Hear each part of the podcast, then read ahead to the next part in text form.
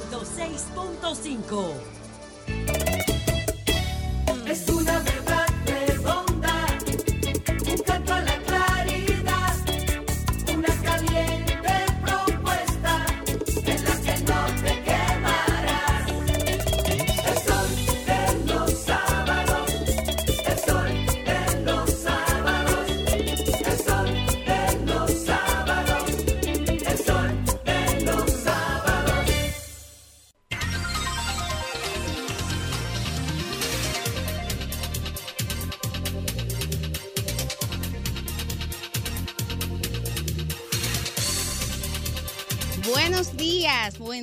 pueblo dominicano, un pueblo digno y trabajador que madruga, señores y señoras, de lunes a sábado. Y los sábados lo hace para entrar en sintonía con este Dream Team de la radio, el sol de los sábados, que llega a ustedes a través de la emisora más interactiva de Santo Domingo. Nos referimos a Sol 106.5 FM y sus distintas frecuencias adscritas al grupo RCC Media.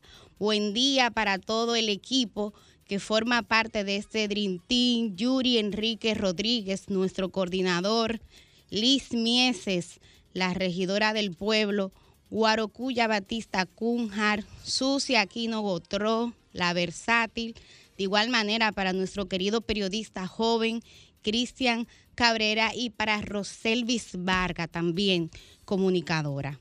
Hoy es sábado 2 de abril, estamos de hecho iniciando un nuevo mes y qué bueno, ya entramos al primer cuatrimestre del año y con mucha perspectiva de informaciones, análisis y comentarios. De hecho, el programa de hoy, para que ustedes vayan sabiendo, va a ser un programa sumamente interesante, dinámico y ágil, como acostumbra este equipo. Ahora quiero recordarles las distintas frecuencias por las que ustedes pueden seguir esta programación. En el caso de Higüey, y el Gran Santo Domingo lo pueden hacer a través de los 106.5 FM de Sol, que es nuestra emisora matriz.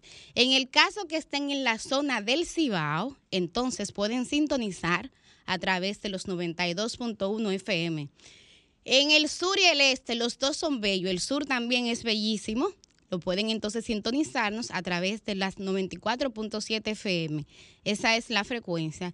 Y en el caso de que tengan la suerte de estar en la Bella Samaná, entonces por los 88.5 FM. Dicho eso, también recordar que este programa, además de escucharse, también se ve. Y ya tenemos constancia de que también hay una sintonía vía televisión. En este caso, a través del canal Telefuturo, canal 23. Saludar también de igual manera al equipo técnico que conforma este programa, iniciando por Humberto Hernández, quien está aquí, haciéndome compañía siempre en cabina, firme en los controles. Joan Núñez, alias Jovita, que es quien se encarga de inmediatamente terminamos nuestros comentarios, análisis, las entrevistas que tenemos, las intervenciones telefónicas que ustedes hacen, porque hay que decirlo. La audiencia de Sol de los Sábados es brillante y siempre llama y hace aportes interesantes y nosotros y nosotras como equipo lo valoramos. Entonces yo, el que se encarga de subir eso a YouTube, por ahí también pueden también dejar sus comentarios. Nosotros y nosotras lo leemos y lo respondemos. Y finalmente para nuestra mega super productora, Jennifer Peguero, que como dice Guaracuya es la dama de hierro y es quien está coordinando este equipo. Dicho esto, Humberto, vamos entonces a comenzar a entrar en materia y lo vamos a hacer con este resumen de las principales informaciones nacionales e internacionales, con ese estilo único que solamente posee nuestra querida versátil Susi Aquino Gotró. Noticias al sol en Sol de los Sábados. Esto es Noticias al Sol. Allanan yate Flying Fox por supuesto lavado de activos y tráfico de armas. Pacheco afirma que aprobación del proyecto que elimina aranceles se hizo bajo orden y reglamento. Uvieres advierte no participará en nuevo corredor de la 27 de febrero. Bueno. Punta Catalina Unidad 1 fuera de servicio por 45 días debido a mantenimiento. Los apagones van a estar fuerte. Comisión bicameral posterga irse de risor por proyecto de extinción de dominio. Quizás ya tenían su bermuda y su lente de sol listo. ¡Qué pena! Superintendencia dispone nueva alza en tarifa eléctrica, pero hasta la cuanta es, Dios mío. Se fue la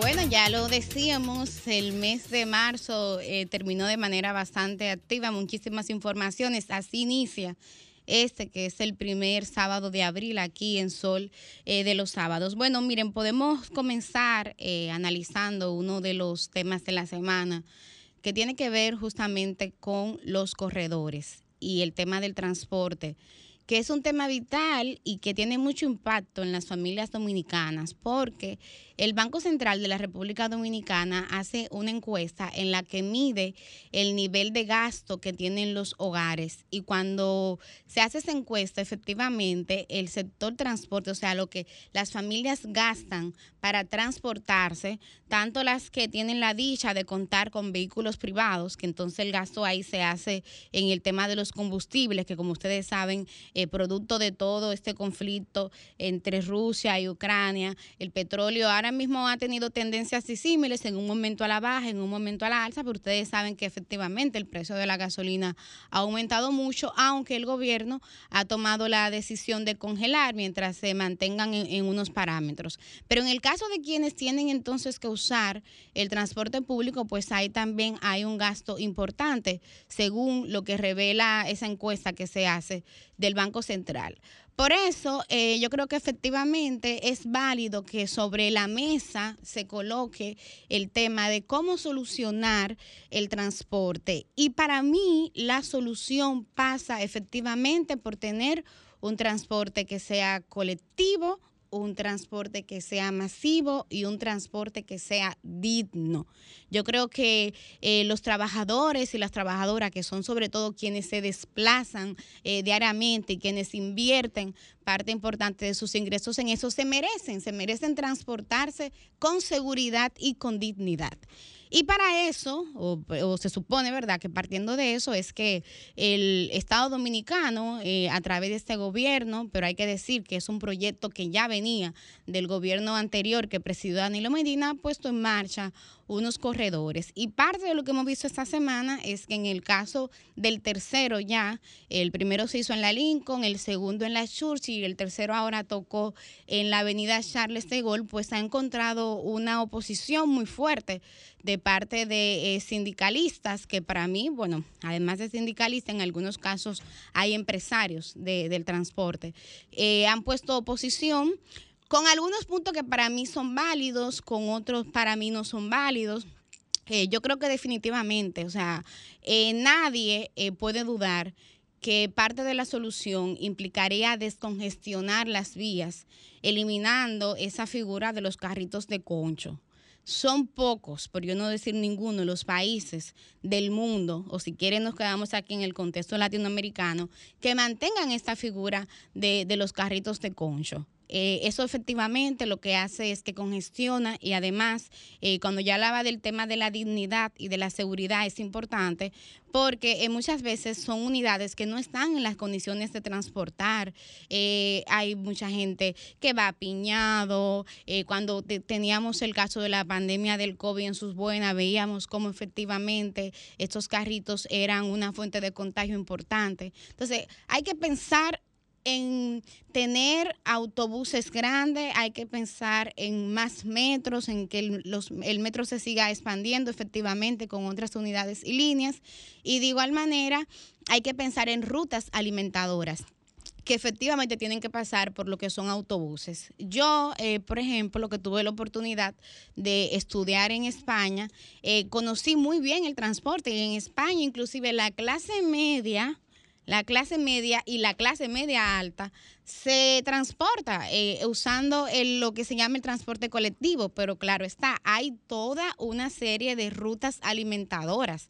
Y la gente sabe, bueno, aquí yo voy a coger un autobús y ese autobús va a pasar a tal hora, pero ese autobús me puede conectar con un tren que en el caso de ellos le llaman Renfe. Pero para eso, repito, hay que tener un sistema que sea confiable, que sea digno y que sea seguro, porque parte también del problema de, de- de los conchos y de las mismas guaguitas es que entonces eh, se registran atracos en ellos. Entonces eso es preocupante.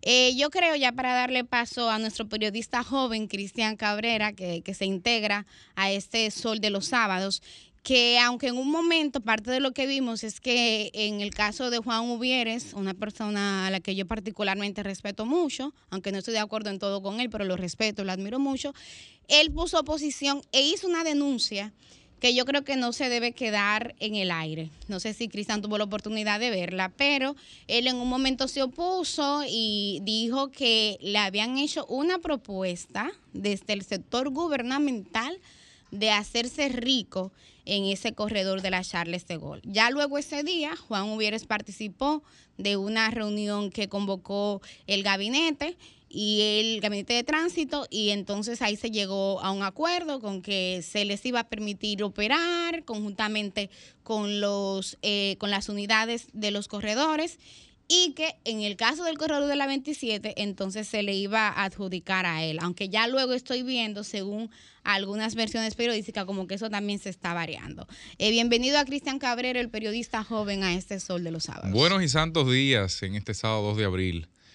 Para no romper la, la discusión que aborda, así que evidentemente causa bastante preocupación en mucha de la población, ayer conversaba con Hugo Veras como director del gabinete de transporte y él decía que no se le está eh, otorgando nada que no tengan los transportistas, los lo, lo fenatranos, básicamente, sí, que es sí. quien en esta ocasión se tiene la discusión sobre el posible, la posible entrega o concesión, vamos a decir así, del, del corredor de la 27 de febrero. Pero también hay que tener presente que ahí hay aproximadamente cinco rutas distintas Así es. o cinco modalidades de transporte distintas. Porque estamos hablando de una ruta que inicia en, el, en la extensión, en la prolongación 27 de febrero, por allá por el kilómetro 13 de la autopista Duarte, y que se extiende hasta el hipódromo, en el caso de la OMSA, y otra se extiende un poco más acá, en el caso de la que administra Fenatrano, las, las azules y las voladoras, como le dicen. Pero usted se va y observa también que ahí hay dos tipos de transporte con carrito de concho. Uno que va con aire, que es expreso, que va por debajo de túneles y elevados, y otro que va sin aire y que va por fuera, como dicen, que por fuera de túneles y elevados. Entonces ya tenemos ahí cuatro tipos de transporte diferentes, de capital, vamos a decir privado, de uso público, como yo le digo. Porque básicamente es eso, es un transporte privado de uso masivo, de uso público. Porque el transporte, entender el transporte público como administrado por el Estado, aquí es una ilusión. Incluso yo dije hace semanas que aquí se estaba tratando de desarmar la funcionabilidad de la ONSA. Y ya ustedes ven los pasos que se ha dado. No es menos de ahí. El único corredor que quedará, digamos que de este proceso, en la capital, en manos de la ONSA o en manos del Estado propiamente, es el de la Lincoln. Y fue el más reciente. Es decir, que solamente es cuestión de esperar la fecha de vencimiento del mismo para que también en algún momento, quizás en manos de otro gobierno ya, sea, sea cambiado a capital privado. Con lo que no estoy totalmente en desacuerdo, pero tampoco cuenta con mi favor en términos personales. Yo entiendo que el grave error de esto es quizás entender que la OMS es una competencia de el otro transporte, del transporte nuevo que ahora se instala con los corredores. No, el público que utiliza la ONSA es un público totalmente distinto al público que utiliza los corredores, los expresos, el taxi, el Uber, y eso hay que entenderlo. O sea, Cristian Cabrera, por ejemplo, le pueden pasar mil onzas por delante y es muy probable que yo no las utilice porque no es el público. O sea, no es lo que yo tiendo a utilizar a menos que sea una emergencia. Por mil una condiciones, usted entenderá. Y puede que yo vaya más cómodo en esa onza.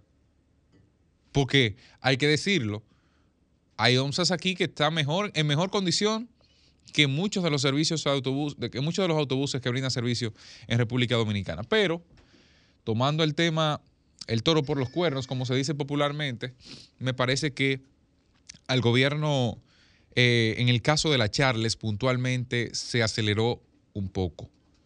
Y yo lo decía también aquí antes de que se ejecutara. Y no hay nada más fuerte como un te lo dije, ¿verdad? Decía que el gobierno dominicano tendría que esperar un poquito más, explicarlo un poquito más, amarrar mejor, de manera que cuando diera el paso no tuviera que revocar, que suspender, que de manera transitoria utilizar otro mecanismo de adecuación para poder compensar. Mientras tanto, mientras tanto tenemos en la Charles el corredor y lo mismo carrito de concho. O sea, tenemos un problema mucho mayor. Y eso indiscutiblemente bastante daño hace y hay que tomarlo en consideración. Totalmente de acuerdo contigo, Cristian. Bueno, otra de, de, las informaciones que también llamó la atención esta semana, Cristian, eh, fue el debate que hubo en la Cámara de Diputados, donde se intentó conocer el proyecto que ha presentado eh, el Poder Ejecutivo. Pero antes de entrar en ese tema y para cerrar también el tema de, del transporte y de los corredores, vamos a recibir eh, vía telefónica a justamente a Hugo Veras, quien es el Ah, director ejecutivo del Gabinete de Transporte y que ya tú mencionabas, habías tenido la oportunidad de hablar con él durante esta semana. Hugo, buenos días, bienvenido al Sol de los Sábados. Esta es otra de tus casas. Hermano Hugo, aquí estamos de nuevo. Yo estoy eh, encantadísimo de estar compartiendo con ustedes y aquí presente y tenía tiempo que no salía en el Sol de los Sábados y ahora tengo la oportunidad, así que gracias. Bueno, pues aprovecha y edifica un poco a esta audiencia madrugadora del Sol de los Sábados con eh, los acuerdos a los que ustedes han arribado con los transportistas para la operación del corredor de la Charles de Gaulle, Hugo Veras. Claro, mira, eh, eh, no, acuerdos, te voy a explicar para, para poder entender bien lo que está pasando con la transformación del transporte en la República Dominicana, porque no es específicamente solamente el corredor de la Charles o el corredor de la Churchill o el de la Núñez, sino toda la transformación en corredores, las lógicamente las rutas que se prestan para el mismo dentro de toda esta modernización del transporte en la República Dominicana. Miren, eh, a todos nuestros amigos oyentes del Sol de los Sábados, recuerden que tenemos un marco legal nuevo que es la ley 6317 de tránsito, transporte y movilidad. La ley establece y prevé de manera correctísima también que todos los sindicatos, todas las empresas o la compañía de eh, o, los sindicatos que brindan el servicio de transporte en la en la República Dominicana se tienen que eh, convertir a empresas, a, hacer una formalización en empresas o en cooperativas cerradas o en la unidad de modelo que sea eh, eh, válida para hacer una operación más formalizada en términos comerciales. Partiendo de ahí, entonces, con el Intran se hacen los estudios de las rutas que se prestan para hacer corredores. Por ejemplo, Charles de Gaulle, que fue el último que inauguramos esta semana, corredor 27 de febrero, corredor Avenida Independencia, corredor Carretera Mella, corredor eh, Avenida Monumental, todas eh, estas eh, estas rutas que se prestan para corredores, entonces se hacen los estudios técnicos para ver qué tipo de autobús, qué tipo de servicio, qué tipo técnicamente hablando, cuál es el requerimiento para poder hacer la transformación en esa eh, eh, ruta en particular. Y entonces, con esa recomendación técnica que se hace con un levantamiento de expertos, ya el sindicato que se convirtió en, empresa, entonces, con esa especificación, adquiere las unidades, se actualiza eh, en términos técnicos todos los choferes que todos están participando dentro del mismo y empiezan la operación ya de manera más formalizada y mucho más modernizada de eh, el transporte colectivo en República Dominicana. Le, les explico esta, esta, esta cronología, amigos del Sol de la Mañana, para que entendamos que aquí, número uno, no es que se le está dando nada a nadie. Los que estaban operando anteriormente son los que están operando actualmente. Lo que pasa es que lo están haciendo ya eh, como establece la ley 6317 y con una mucho mejor regulación. De este lado, te pregunto cuál es el seguimiento que van a darle a los actos vandálicos que se han estado presentando. Vimos unas declaraciones tuyas de que precisamente estos vandalismos no los iban a aceptar y hemos visto una actitud fuerte eh, del gobierno, eh, por lo menos en cuanto a la opinión pública, queremos saber en cuanto al- a las ejecutorias En de las eh, eh, firme, estar firmes en contra de dejarse chantajear. es que aquí no se le puede aceptar a nadie lo mal hecho o lo incorrecto. Eso es imposible. Aquí nadie se transa en eso y nadie está haciendo acuerdos sobre la base de lo, de lo que está mal. El que cometió cualquier tipo de acto, incluso nosotros el mismo martes con la Policía Nacional en el mismo eh, en la misma oficina del ministro de la Presidencia, don Lisandro Macarrulla, tuvimos una reunión de seguridad y participó el director del Intran. Ahí participaron todos los actores eh, que tienen que ver con la seguridad del Estado y lo que tienen que gestionar con este proceso en particular. Supe que se arrestaron algunas personas, algo, otros están en investigación, porque lo que pasa en estos casos regularmente es que incluso ni siquiera los mismos choferes son los que cometen los actos, vienen gente para tratar de eh, eh, enchinchar, vamos a decirlo de manera llana el tema, y poder entonces eh, crear una situación mucho más difícil en, en esos procesos. Por eso no se le va a aceptar aquí a nadie, ni y nosotros le hemos dicho no para privar ni en fuerte ni no, simplemente es que aquí la ley no se puede violar, ni siquiera la paz social tampoco, entonces eso no se le va a permitir a nadie. Hugo, el tema de, la, de las rutas finalmente, ¿en manos de quién estará? ¿Cuál será el proceso con la Charles complementario para evitar que se sigan, eh, digamos, eh, afectando vehículos y que siga Sí. el ánimo eh, un Mira, poco te caldeado que agradezco había muchísimo estado la pregunta. el principio de esta semana? Y por otro lado, el de la 27 finalmente, ¿qué pasará con él para que la- el público de Sol de los Sábados conozca finalmente sobre el tema? Mira, te agradezco muchísimo la pregunta porque el, el corredor de la Charles de Gol ya tiene un consorcio de seis empresas que está conformado de hace muchísimo tiempo. El, el- la observación que se estaba haciendo, el reclamo o lo que yo observo, y es lo que hemos estado hablando, en la mayoría de casos, la falta de información o de orientación o de, o de claridad que puedan tener los actores del sector es de que ven acá quién sí, quién no va a participar, porque todo estaba organizado. Y nosotros como Estado Dominicano, y el presidente Abinader lo ha demostrado en múltiples ocasiones, escuchando a la gente, usted tiene, ustedes mismos en el sol de los sábados, Hugo, mira, obsérvate esto que está allí, que yo creo que eso está mal.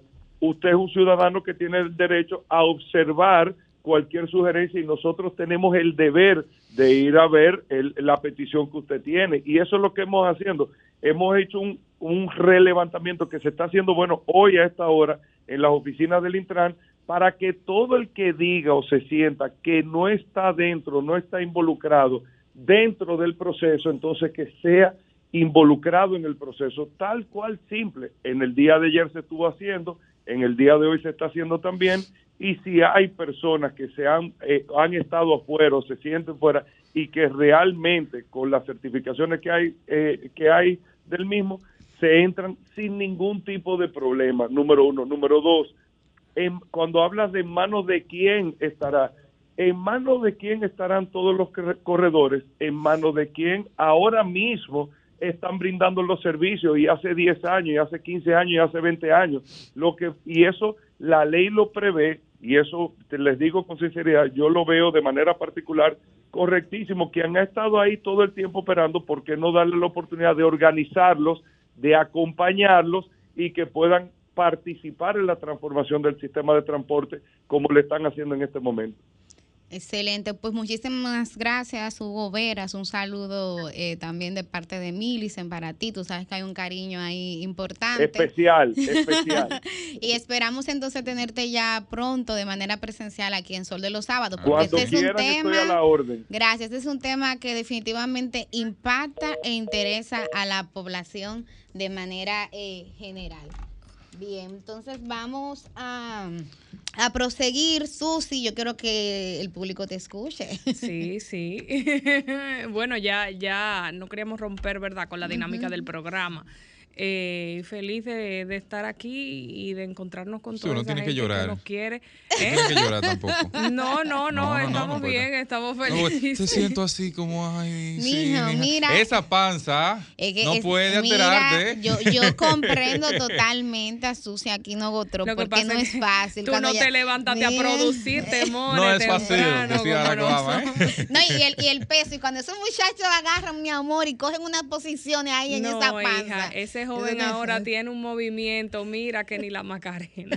Mi sobrino ahí, ya ustedes saben, por aquí estamos felices ya, que ya casi casi lo tendremos aquí. bueno, ya ustedes Cualquier saben día qué esto. problema. Bueno, yo quería que también Susi, eh, Cristian y, y ustedes, amables televidentes, hablemos un poco de, de lo que pasó esta semana en la Cámara de Diputados cuando se conoció el proyecto que es una iniciativa del Poder Ejecutivo y que busca eliminar los aranceles a unos 67 productos que se entienden, forman parte o inciden en algunos casos en la, en la canasta básica. Hay un reclamo importante de algunos legisladores y legisladoras que están cuestionando la metodología que se usó, sobre todo porque hay algo que es que cuando uno va a una carrera, a una competencia, a un juego, a lo que sea, lo primero es uno poner las reglas claras, ¿verdad? Claro. Y eso es parte de lo que se está criticando, que no se decidió de antemano, no se informó, a pesar de que se preguntó. eh, tengo la información en el caso del diputado José Horacio Rodríguez, a quien tuve la oportunidad de ver ayer, Telensa País, que me dijo que él fue uno de los que preguntó que cuál era el tratamiento, si era una ley orgánica o no, y no se respondió en ese momento. Y entonces No se ahora... respondió en el hemiciclo, ¿verdad? Es en el hemiciclo me refiero, sí. En la sesión. Exactamente, y pues ahora hay visiones encontradas. Ahí pueden ustedes expresar su opinión. Sí, miren, eh, bueno, tuvimos, eh, tú lo pudiste ver eh, ayer con información más fresca, pero tuvimos a José Horacio aquí la semana pasada donde también se refirió al tema y más o menos en consonancia a la entrevista que sostuvimos han sido eh, pues todo lo expuesto en el Congreso de la República a raíz de, lo acontecido con esta con esta propuesta, con este proyecto salido del gobierno.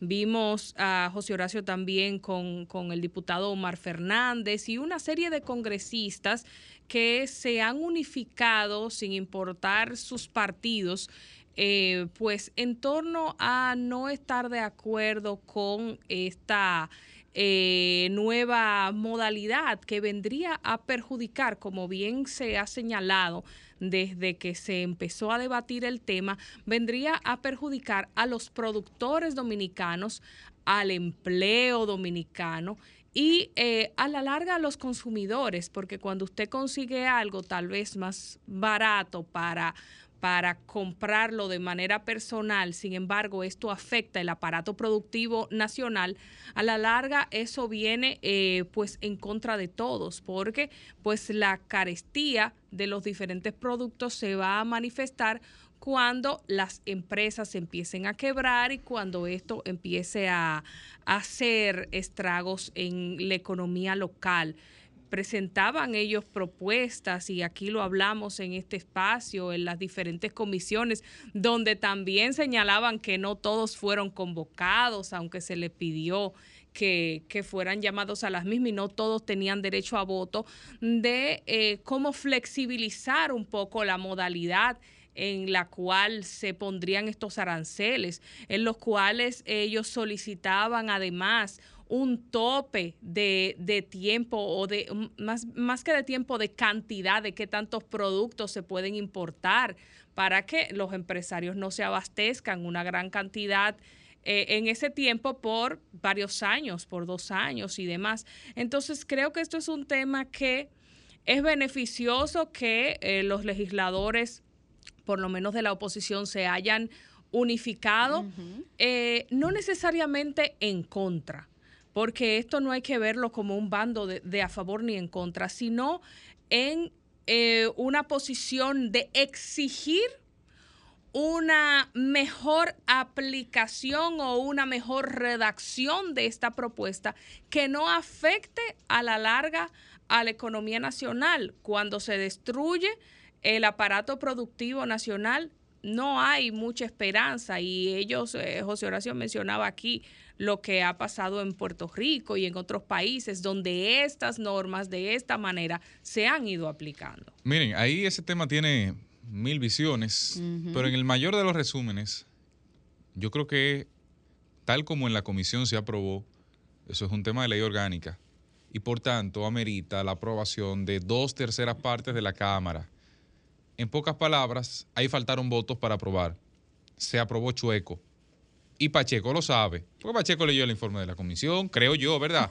Presidente de la Cámara. Y si no lo leyó, bueno, pues alguien lo asesora dentro del ambiente legislativo para explicarle cómo van las cosas. Y eso establecía, según el propio informe de la comisión, que dos de cada tres legisladores al menos debían votar a favor del proyecto para que el proyecto pasara. No fue así en la realidad, dado que el PLD, la Fuerza del Pueblo, eh, Alianza País y el PRD se opusieron absteniéndose del voto.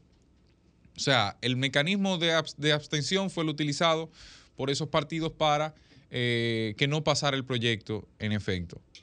Y bueno, Pacheco lo dio como aprobado, la discusión se armó, el debate se armó en pleno hemiciclo y prácticamente ahí mismo acabó la sesión porque todos los diputados de esos bloques ya mencionados se retiraron. Algunos hablaron hasta de llevar al Tribunal Constitucional esta ley en caso de que sea aprobada. Y en efecto, ya hay precedentes de otras leyes de carácter similares que han tenido un destino, digamos, eh, sí. en esa misma dirección, precisamente por haberse aprobado, Claro, de faltándole votos.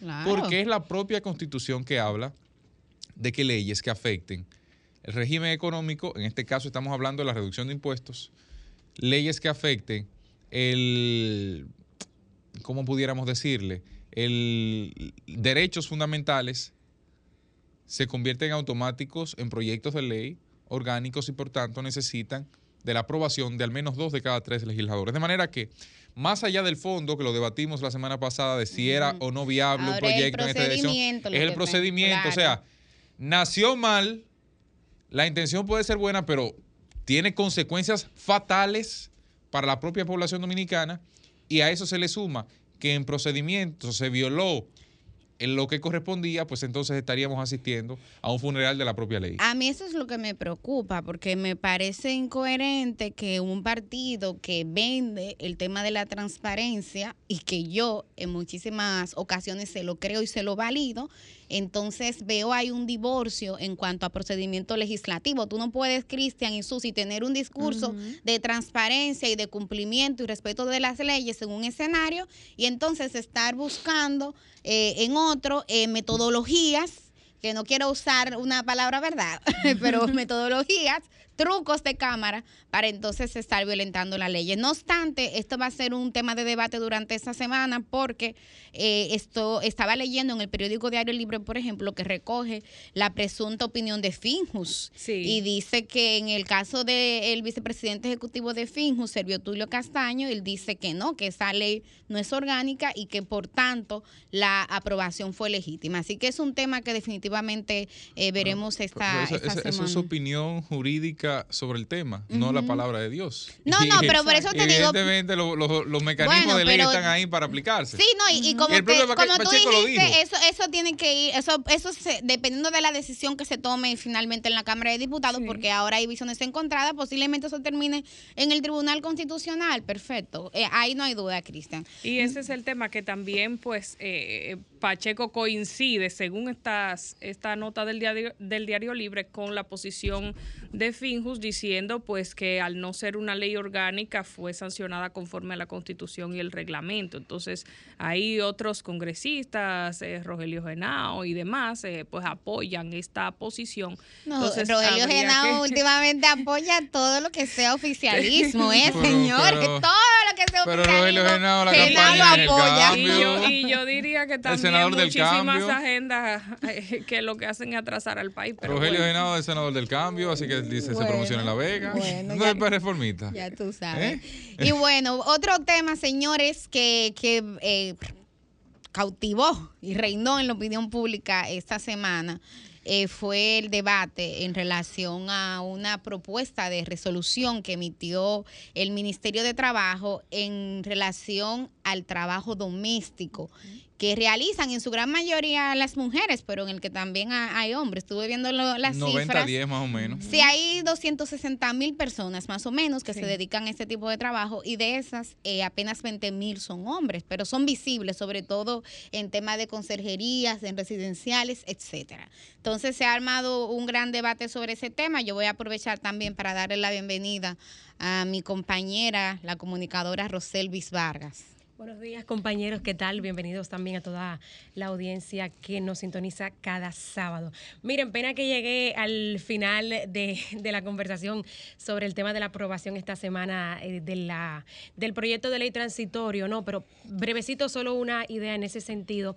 Eh, debemos recordarle a la, a la gente, que no sé si ustedes lo señalaron, que lo que se aprobó esta semana fue apenas la primera lectura. Falta la siguiente convocatoria de la Cámara de Diputados. Lo que se aprobó sí se aprobó. Bueno, Porque, porque es el debate, Debo Roselvis. confesar que, que no vi en detalle la posición de Finjus, eh, pero Finjus estableció, eh, no, al igual que el presidente de la Cámara, que no se violó ningún procedimiento en la aprobación de, de la ley. Confieso que no tengo mayores detalles porque no vi la información eh, completa, pero eh, habría que ver, ¿no? Lo que dice también Finjus en, en este Pero, sentido. pero no y es palabra de Dios, ya lo decía Cristian. Claro, El recuerden el tema- el que es- con el caso de Finju, por ejemplo, Finju formó parte de la comisión que validó Del lo que se Penal. hizo y lo no y de lo que se hizo en Punta Catalina. Claro. Finju formó parte, no no sé si con, a título institucional o a título personal y eso es objeto inclusive de cuestionamiento de estas autoridades, las En todo autoridades caso, actuales. En, en todo caso, eh, los congresistas tendrán oportunidad en la próxima convocatoria, eh, que creo que es el martes que viene, me Exacto. parece, de en, en la segunda lectura y ver, ¿no? Si se manda a comisión de nuevo, eh, porque hay que quedar claro si finalmente es una ley orgánica, eh, como tú señalabas, Cristian, que está contenido en, en el informe de, de la comisión, o si, como decía Gustavo, eh, que la pizarra del hemiciclo, eh, eh, eh, según la- el método de aprobación que se usó, pues era simple. Pero yo creo que la, sesión- que la próxima sesión eh, del Congreso muchas cosas quedarán claras. Y bueno, con el tema de las trabajadoras domésticas, eh, aunque ya adelanto que va a ser el tema central de, de mi comentario, eh, yo si pudiera, igual, tú, yo iba a preguntar, yo dije, ¿de qué no van a hablar? yo no Porque- me he querido meter en eso. ¿Y por qué? Pero señor, pero es una realidad, hay ¿Y en por cosas a qué? favor A y a mí me parece un tema con muchas aristas delicadísimo. Sí. Muy, muy delicado porque ciertamente... Usted no puede estar tampoco de que corriéndole a los temas porque tirar son delicados, algunos, ¿eh? para, para tirar algunas ideas so- sobre la mesa. Se puede establecer un monto mínimo, pero ciertamente nosotros sabemos que como en muchos oficios hay eh, personas que tienen posibilidad de pagarle muy por encima de ese monto mínimo. Entonces, no, estarían sujetas eh, estas eh, mujeres, que la, la mayoría de los casos son mujeres, a que quizá les reajusten el salario eh, acogiéndose al monto mínimo, quizá en los casos en que le paguen más. No, porque los salarios mínimos es un referente, pero aquí hay pero- muchos sectores donde hay un salario mínimo y hay trabajadores y trabajadoras que Mira, Ahí- ahí hay Medio en broma y en serio, ayer veía yo un tuit de Luisín Jiménez y, y un videito en el que él Ay, lo decía, óyeme, acabado, Dios mío. pero es una realidad. Tienen acceso a internet, a tres comidas en la mayoría de los casos, en el caso en el que Son el, cinco, mi amiga. el doméstico o la doméstica amanece. O sea, hay un montón de facilidades que no tienen otros trabajadores que sí la tienen eh, este tipo de, de trabajadores, los domésticos. Entonces, que conste, no es que yo tengo en este momento una posición u otra, sino, Milicen, tú que preguntabas, porque a mí el tema me parece delicado porque tiene muchísimas aristas. Milicen, son las que están en la intimidad de los hogares, que tú pasas a tratar como tu familia y que bajo ninguna circunstancia tú quieres desconsiderar, señores. Bueno, No. pero ese es el que tiene criterio. Claro. Porque hay mucha gente también abusa. eh, abusadora. Y, y ese comentario, por eso acabaron tanto a Luis y Jiménez, porque eh, eh, hasta cierto punto eh, se vio inhumano el planteamiento en cierto aspecto. Y, creo que no debemos nosotros expresarnos así. Lo que sí, eh, en el sentido de, de lo controversial que puede ser esta propuesta, sí destaco que así como hay eh, muchas familias que pueden y deberían mejorar las condiciones de las empleadas que tienen en el hogar, pues también hay personas de muy escasos recursos que tienen a su vez empleados en el hogar. O sea, hay empleadas del hogar que tienen otras personas en sus casas atendiéndole sus hijos para ellas poder es eh, desempeñar sus funciones. Entonces, en esos aspectos habría que ver cómo se trabajaría este tema, porque eh, no todas las eh, familias están en una condición económica de cumplir con algunos requerimientos allí planteados. No es verdad que la persona que tiene usted asistiéndole en su casa va a poder darle a la persona que le asiste en la casa de ella los mismos beneficios y las mismas condiciones. Pero- y eso es un punto a tomar en cuenta. Pero, y, y no quiero tan- no quiero extenderme en ese tema, voy a dar el, el paso a nuestro coordinador Yuri, porque es, es motivo de mi comentario y quiero que la gente sintonice más adelante y lo escuche, pero sí desde ya posicionar el enfoque de derechos, que para mí eso es innegociable. O sea, es un sector que creo que mucho hemos tardado para garantizarle derechos. Ahora bien, hay que ser comedidos porque hay que ver el impacto que eso pudiera tener de manera transversal, porque yo pienso que la resolución está muy orientada a trabajadoras domésticas de la clase media y de la clase media alta y alta. Y se olvida de eso que tú dices, Susi, de que hay muchas que lo que le pagan son 5 mil pesos a una muchacha para que le cuide los muchachos mientras ella gana 15 mil pesos para cuidar otro o gana 20 mil pesos. Entonces hay que ver el impacto que esto tendría y la responsabilidad social que para mí tiene el Estado de coadyuvar a esas familias a garantizar esto. Y además me preocupa que yo veo que entonces a las familias se le están exigiendo condiciones que muchas empresas aquí No, no, no cumplen. Y usted no puede comparar el núcleo fam- un núcleo familiar con un núcleo empresarial. Totalmente. Entonces, ah, vamos a comenzar por las familias en una coyuntura como esta, cuando estamos saliendo de una crisis de la pospandemia y sufriendo según la misma eh, narrativa oficialista, los efectos del enfrentamiento ruso-ucraniano. Entonces, más carga para las familias. Ahora bien, yo insisto, a el registrarse a la DGI, la familia. Eso el enfoque de derechos humanos, porque como bien decía Susi Aquino Gotró, hay mucha gente que abusa y otras preguntas Sí, que también sí uno se hace. O sea, se supone que nuestro país hace mucho es signatario del convenio de la OIT 189. Entonces uno se pregunta, ¿y por qué si somos signatarios ya de ese convenio? Parte de esas garantías que están incluidas ahí no se han cumplido. Yo conozco mucha gente y tengo que decir humildemente que yo soy una que yo pago cesantía, doy Claro. doble sueldo, Claro. pongo seguro médico. Pero eso no puede ser megaladonariamente. Eso no puede ser que si Susi y Roselvi son buenas personas y Yuri y Cristian no. Entonces, por eso yo insisto en la importancia de la regulación Cristian no y de ¿eh? hacerlo. sí, fue, fue a propósito que lo Ah, hice. y que malos, chicas ¿verdad? buenas, los chicos malos. Era a ver si estaba prestando atención. Hay que regularizar. Yuri, buenos días, bienvenido, Mira, Yuri. yo creo que ese tema es un tema difícil de abordar porque la gente ha querido darle un abordaje moral, ¿no? Y cuando se le da abordaje moral a las situaciones objetivas de las realidades cotidianas de la gente, yo creo que se, se peca muchas veces. Eh, se ha querido decir que le han salido los colores a mucha gente por decir que se van a comparar a las personas físicas con las personas jurídicas, que las familias tendrán el mismo abordaje que tendrá una empresa, etcétera.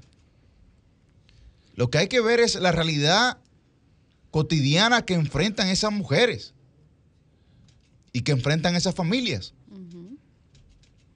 Porque, es verdad, tal vez el ejemplo mío no sea el más representativo, ni el de mi familia. Pero la persona que está con nosotros está de que yo tengo 8 años. Es decir, va para 20 años con nosotros.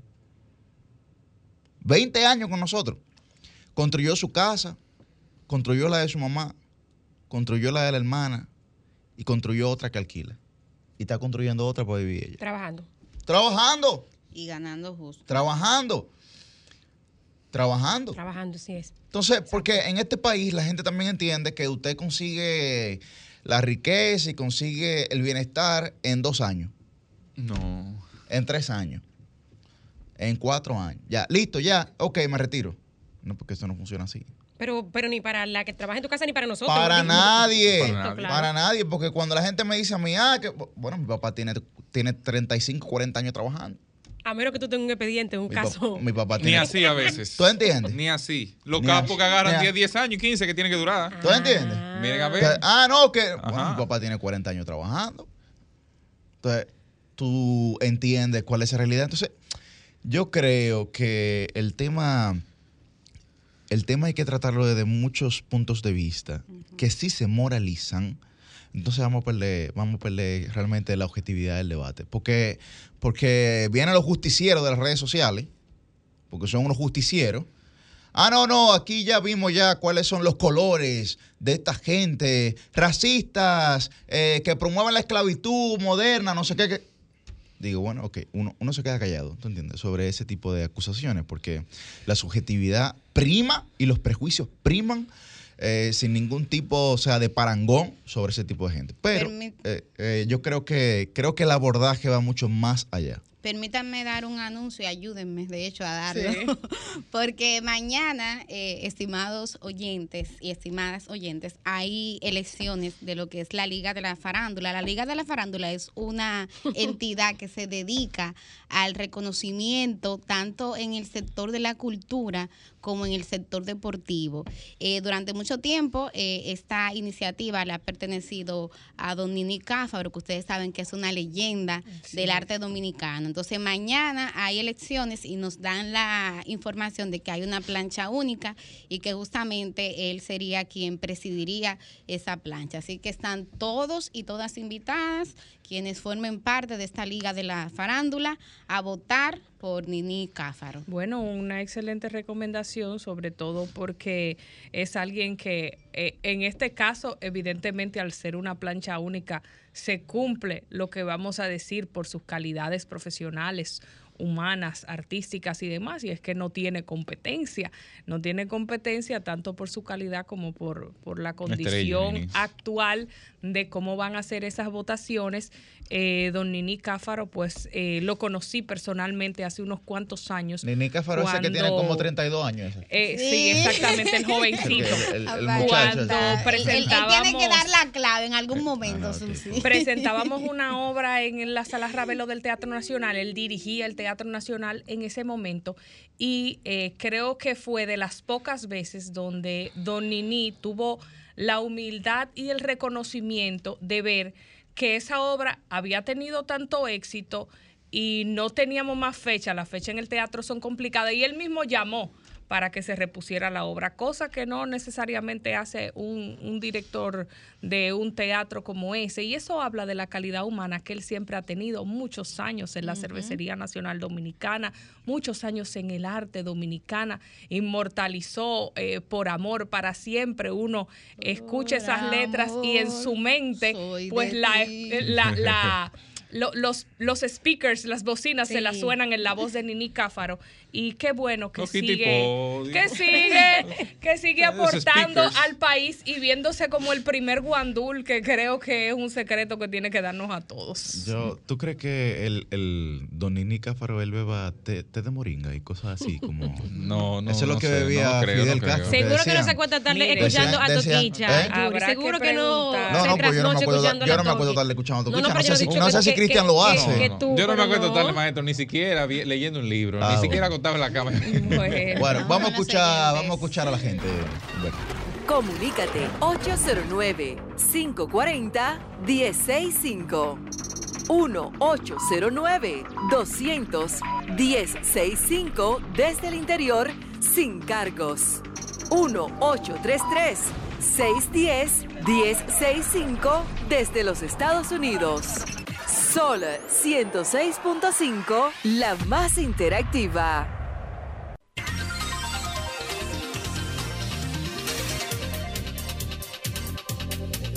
Sí, sí. Buen día, ¿su nombre y de dónde? Buenos días, Carlos Muñoz de Arroyo Hondo. Adelante, ¿Cómo están Carlos. todos? ¿Cómo está el staff? Muy bien, muy bien, adelante. Más bien que Lola. Qué bueno. Eh, quiero retomar el de tema de el asunto del transporte público, que no es público nada, ¿Cómo no? Adelante. eh, y, de- y decirle lo siguiente. Privado de Juan Ubiere público. una vez, Ju- una- Juan Ubiere una vez más se sale con la suya. Eh, ahora que se está repartiendo el pastel entre los sindicatos, entre comillas, que no son sindicatos nada, sino empresarios del transporte, como todo el mundo lo sabe, los cuasi dueños del país. Y ya Antonio Marte tiene su tajada, Cambita tiene la suya, entonces que faltaba era Juan Uvieres, eh, protestó como niño malcriado que es, rompió par de vidrio de guagua a su grupo no identificado y le han dado la mejor ruta.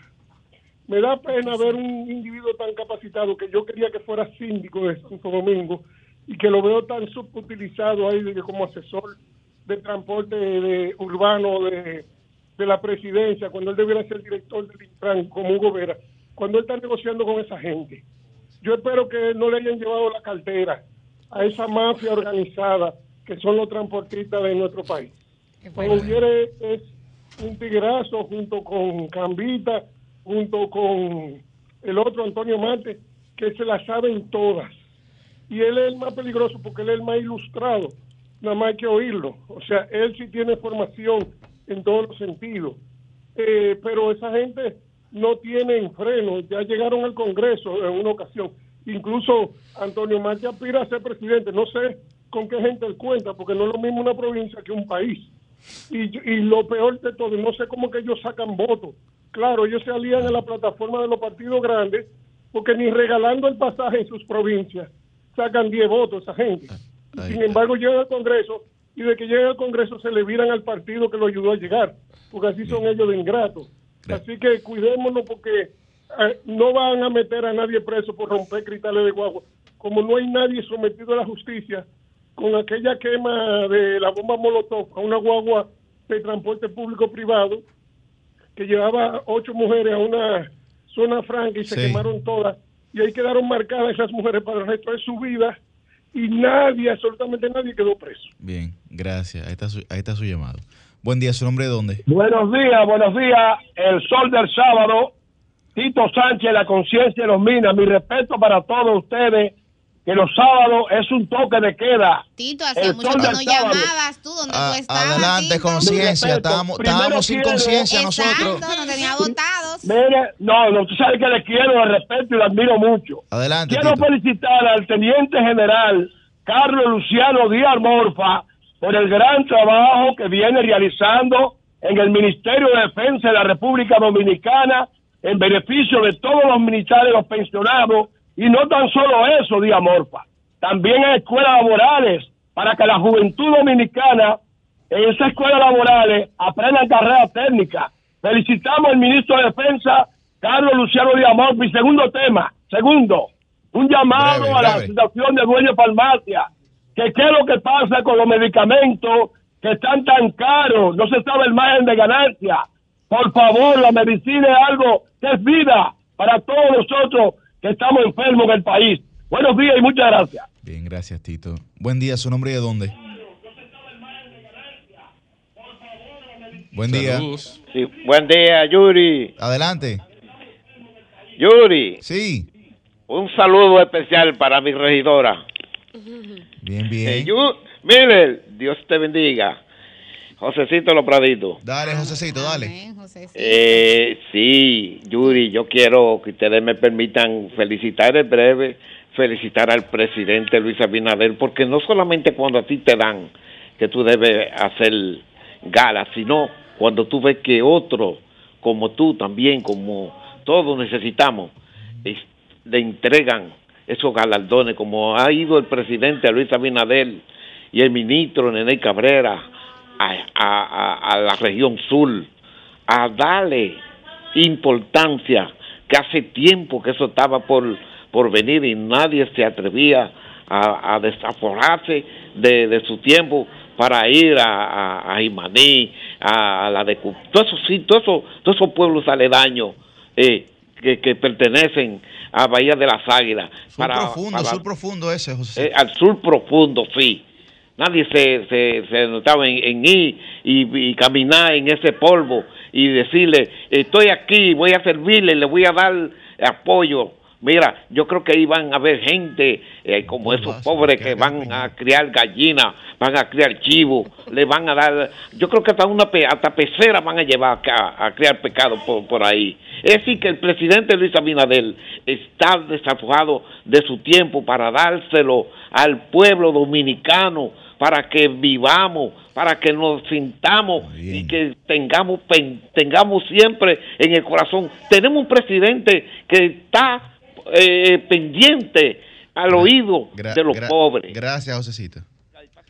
Buen día, ¿su nombre y de dónde? Buenos días. Adelante. Sí, ¿cómo Adelante, están, León. muchachos? El mejor programa de RCC Media Sin dudas. De Manhattan. Brevemente, en un minuto, porque yo no voy a lamber como los otros. Eh, Está bien, está bien. La libertad de expresión se respeta. La constitución, León, que lo dice. Sí, pero eh, hay que excluir el amonismo. Eh, otra cosa, eh, yo quiero decir, muchachos, que a Luis Abinader le decían una cuestión de elecciones, pero yo creo que ese no era su apodo, porque en su gobierno, a- a- yo creo que hay que decirle a la gallina ni cuántos huevos pone este gobierno. Por otro lado, señores, eh, si nosotros no le cuidamos, en el 24 eh, el país se va a quedar sin sin propiedades públicas porque eh, la están cediendo en fideicomiso, la están, la están privatizando y si no le cuidamos en Punta Catalina, la iban a regalar. Porque yo recuerdo que la onza, no sé por qué que están eh, detutanando la onza, porque Lisana Macarrulla lo dijo los otros días. Porque la muy jóvenes, eso funcionaba impecablemente y los policías de tráfico que trabajaban ahí hasta que llegó Hipólito y cogió y desgranó todo. León, la única vez que eso ha funcionado bien fue cuando estaba Hanley Herman ahí, cuando el primer gobierno de Lionel. Sí, pero fue hasta el 2000. Eh, le, le prestaba los camiones a, la- los cosas, a los compadres para que fueran a la playa. Y, y por otro lado, eh, si, si la onza no se puede no se puede tutanar porque esa es la competencia, la- el freno para lo- lo- lo- lo- la gente de transporte, porque cuando ellos quieran paran y, y se va a joder la, la gente, lo que andan en- en, eh, eh, buscando transporte. Bien, gra- gra- gracias, León, gracias, León. Buen día, ¿su nombre y de dónde? Buen día. Buenos días, buenos días, ¿cómo estamos? Bien, adelante, Dionisio, breve. ¿Cómo estamos? Oye, oye lo que le voy a decir. A raíz de un torneo de baloncesto que hay aquí en Duvergé, que ya, oh, este comenzó, eh, eh, eh, ya comenzó la semifinal. Sí.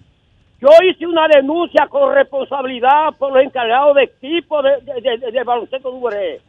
Y ahora eso a mí me ha creado problemas con el, eh, con el viceministro Kenny de Vargas, donde el ministro de, de, de Deportes, Camacho, oye, Camacho había prometido una ayuda económica a, a- a- a- los equipos de aquí.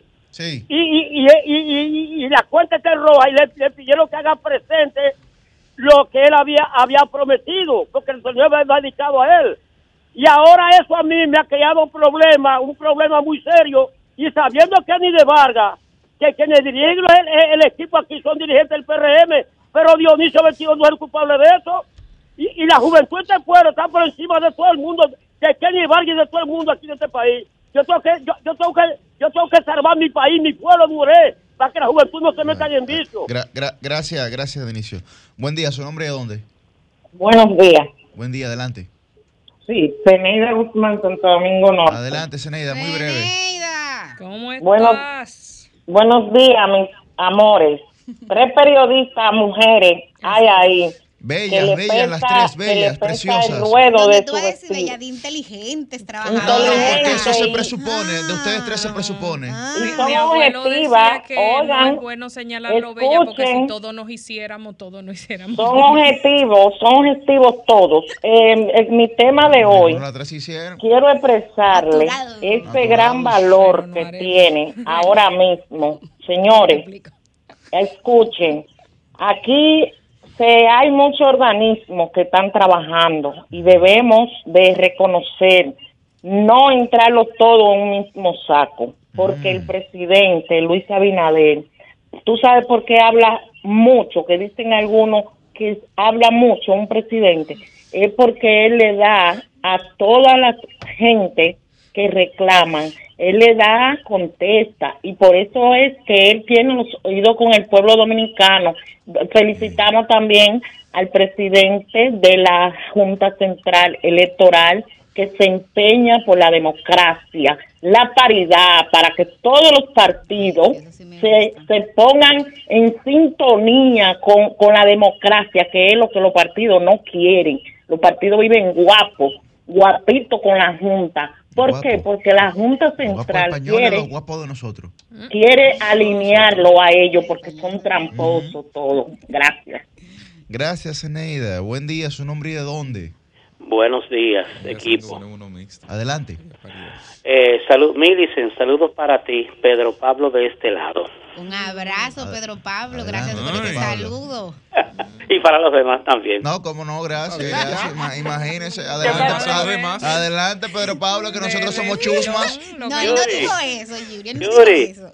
tú, eh, lo que pasa es que Millicent fue mi profesora. Ah, está bien. Ah, que Está- fijarte, está está bien, está bien. Adela- Y pasaste, Pedro Pablo. pero, Pero, pero ven acá, y esa pregunta, Millicent. Ah, por si acaso. no, tuviera, no No me llamado. hubiera no. saludado. Él Yo él- conozco él- gente que se le han quemado a mí. Un sábado- Ella no oye, lo quema, usted se Si él, si él no hubiese pasado un sábado a las 8 de la mañana, no te- No él no te tuviera Pedro, llamando. Pedro creo. Pablo, pero Ceneida va a ser alumna mía próximamente. Pero espérate, espérate, espérate. Adelante, Pedro Pablo. Mm, Dos cosas breves. Bueno, a mí lo que me da eh, pena con los gobiernos, con todos, dije todos, con el tema del transporte. Siempre al final de la batalla, ellos pues se, se, se- arrodillan ante, los ante los sindicatos y le dan to- todo lo que ellos quieren. Por el- mientras esto esté así, el transporte no- va a avanzar realmente con, con esa situación del transporte. Número dos, yo pienso que el tema contigo, ese tema de los de, de trabajo y las domésticas, eso es un tema que es- eso hay que verlo bien porque eso tiene muchas aristas. Inclusive tú, como tú dijiste, aquí hay gente que gana un salario mínimo, una pareja que gana un salario mínimo, pero tiene que salir a trabajar para subsistir. Y esas personas tienen que pagarle a alguien para que le cuide los hijos, para que atienda la casa. Entonces, eso hay que como que verlo muy bien cómo va a ser que se va a implementar eh, eh, esa resolución, porque la verdad que tiene muchas aristas por donde contarle. Muchísimas buen día. Cambio y fuera. El sol de los sábados, el sol de los sábados, el sol de los sábados, el sol de los sábados.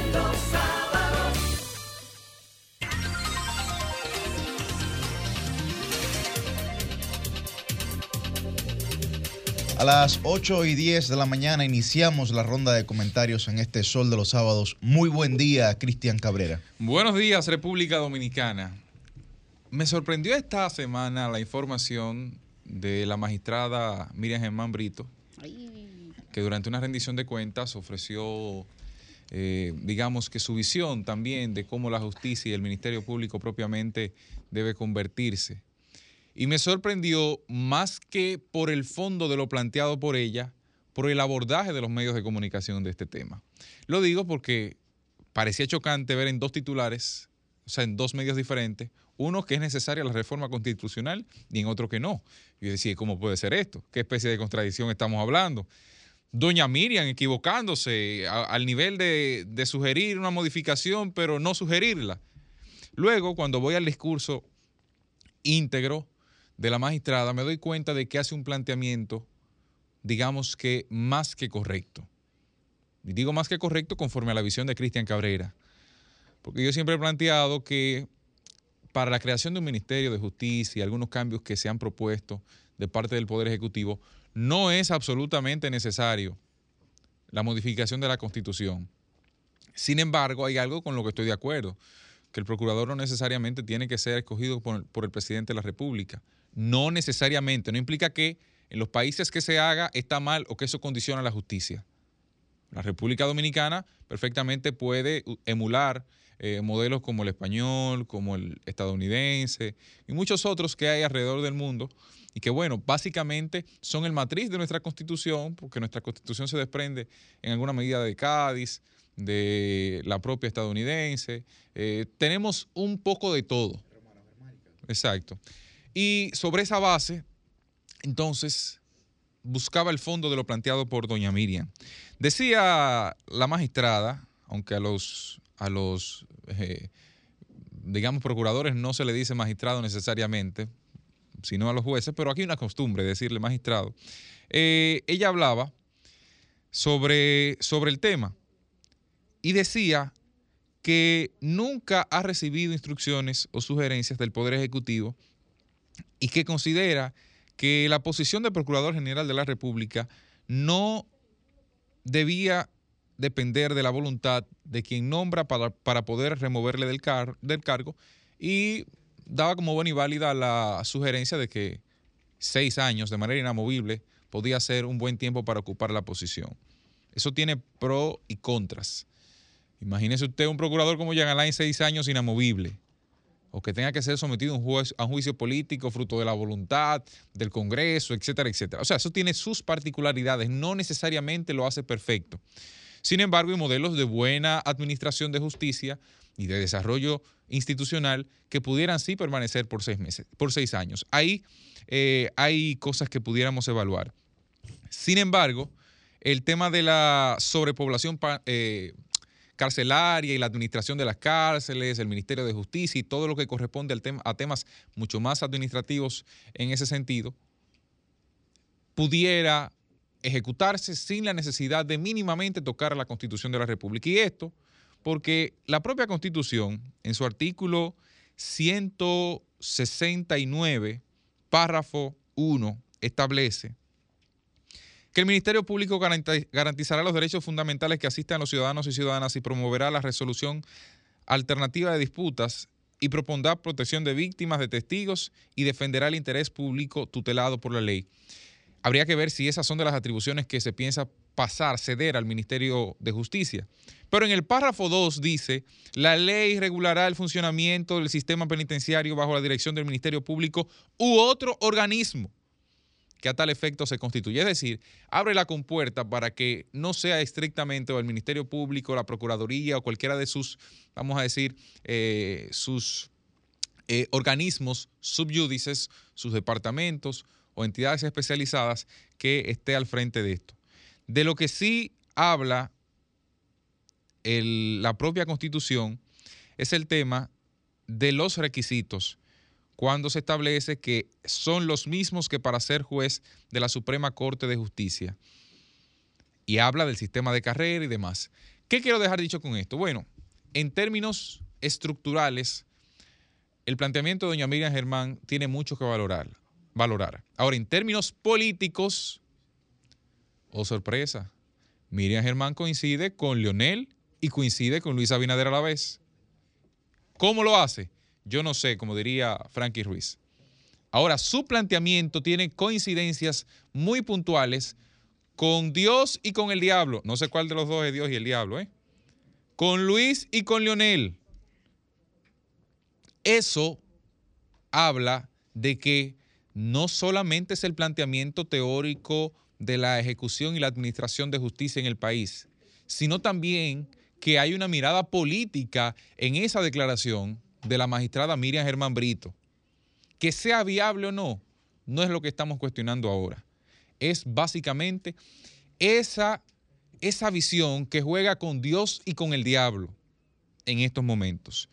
Para finalizar, ya con otro tema relativo a las protestas, a los mecanismos de, de ataque que han tenido entidades organizadas, empresas, sociedad civil y demás, debo decir que bajo ningún concepto, y presta atención bien, bajo ningún concepto el chantaje es moneda de cambio para obtener beneficios.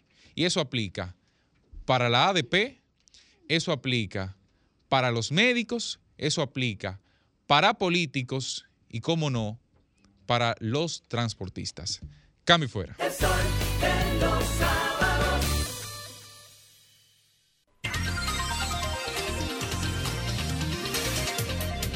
Las 8 y 17 de la mañana continuamos con nuestra ronda de comentarios y es el turno de Roselvis Vargas. Buen día, Roselvis. Buenos días a toda la audiencia que nos sintoniza en todo el país y a las personas que nos ven a través de las plataformas digitales y el canal de televisión. Miren amigos, hoy yo quiero con mi comentario, con mi turno en este espacio, eh, rendir honor a quien honor merece, así es como yo lo considero. Y me voy a referir al hasta ayer director general de la Corporación Estatal de Radio y Televisión, CERTV, don Nelson Marte, quien en mi opinión sale por la puerta grande de la gerencia del canal estatal, del canal 4. Don Nelson Marte, eh, debo decir, eh, que tuve la oportunidad, la grandiosa oportunidad de elaborar con él por 12 meses, desde agosto del 2019 hasta agosto del 2020. eh, como periodista eh, bajo su dirección en el equipo de comunicación de la campaña eh, del entonces candidato Luis Abinader. Y señores, fueron 12 meses de un inmenso aprendizaje, un aprendizaje de una pluma experimentada, una mente sagaz, ágil, un hombre honesto, íntegro, trabajador como el que más, en lo que yo pude experimentar en ese tiempo trabajando con él, altamente comprometido con la visión de gobierno de Luis Abinader. Debo decir, señores, que el respeto y el apoyo de Nelson Marte a Luis Abinader en el tiempo en el que lo estuve tratando de cerca llega casi a ser religioso. El nivel de compromiso que asume Nelson Marte con las causas. Estoy altamente agradecida de ese tiempo que tuve con él. Aprendí muchísimo, don Nelson. Mi respeto y mi abrazo. Eh, en septiembre pasado, cuando el Canal 4 cumplió 69 años, varios ex directores generales de esa institución resaltaron la labor que estuvo haciendo hasta ese momento eh, don Nelson, entre ellos el exdirector quien lo antecedió, eh, Ramón Tejada Reed, quien destacó la calidad del trabajo que estaba haciendo Nelson en ese momento.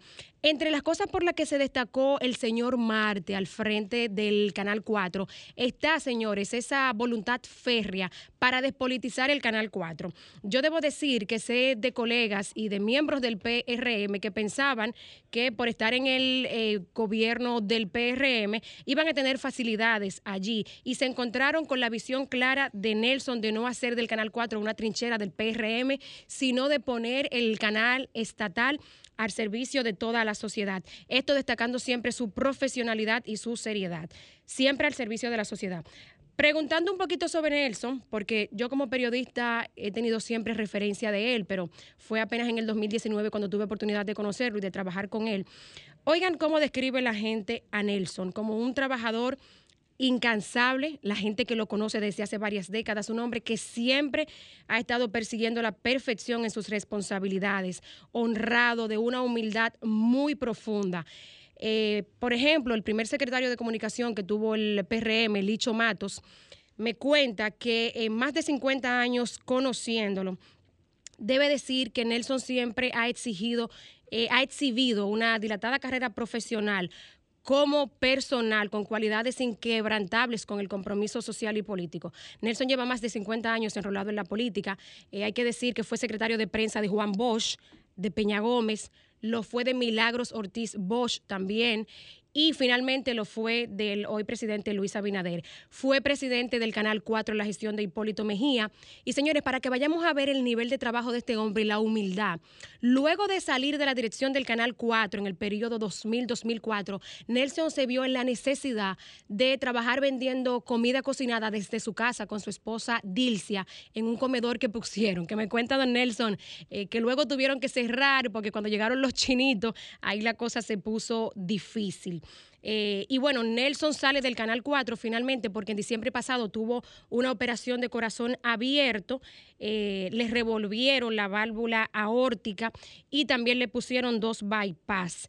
Eh, todo esto se agrava con 30 años de hipertensión y diabetes en un hombre que va a cumplir 74 años. Y a pesar de eso, un trabajador excepcional y un hombre excepcional. Sepan, señores, que ese es el hombre que abandona la gerencia del Canal 4. Bueno, y por otro lado, en la parte final de mi comentario quiero destacar que este 2 de abril se celebra el Día Mundial de la Concienciación sobre el Autismo o el, síndrome del espectro eh, autista. Eh, algo sobre lo que quiero, señores, que ciertamente, como lo llama su día, que creemos conciencia.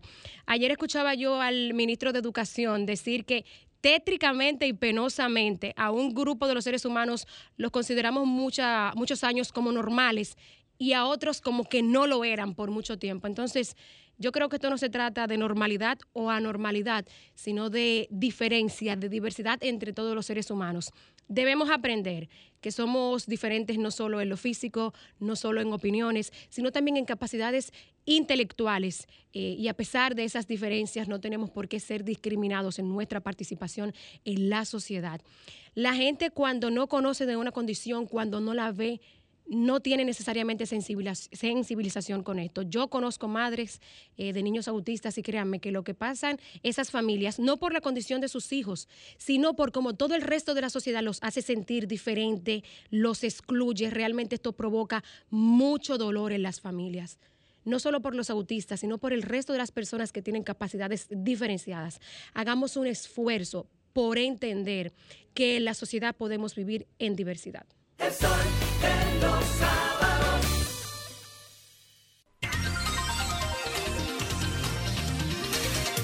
A las 8 y 23 de la mañana es el turno de la regidora del pueblo. Muy buen día, Liz Mieses.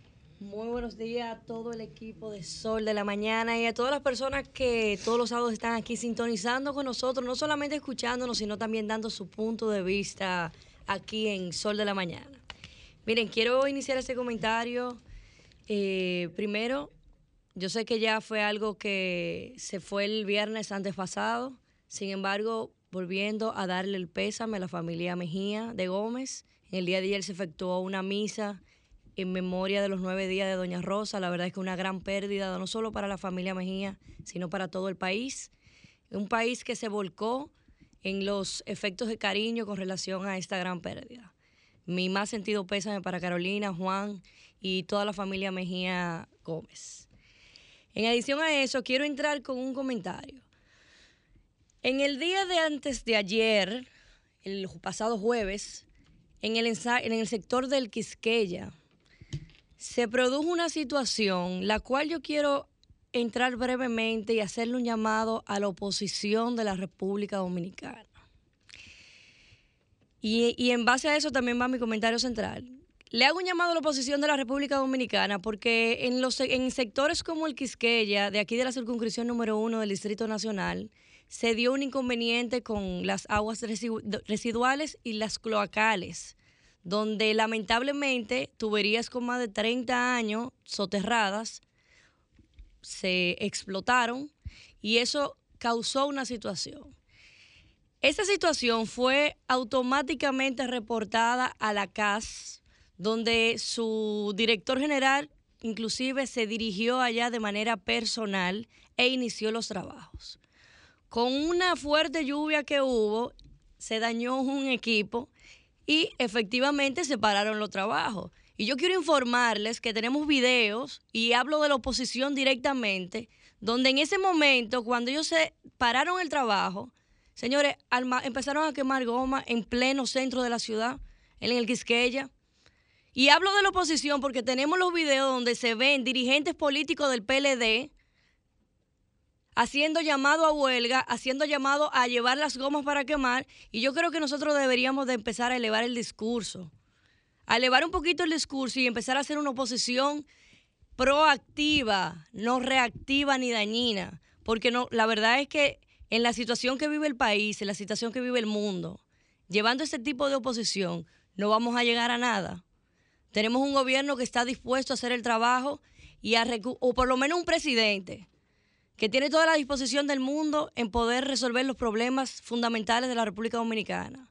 Pero con tipos de acciones como esta y como la que voy a hablarle ahora, no vamos a llegar a absolutamente nada.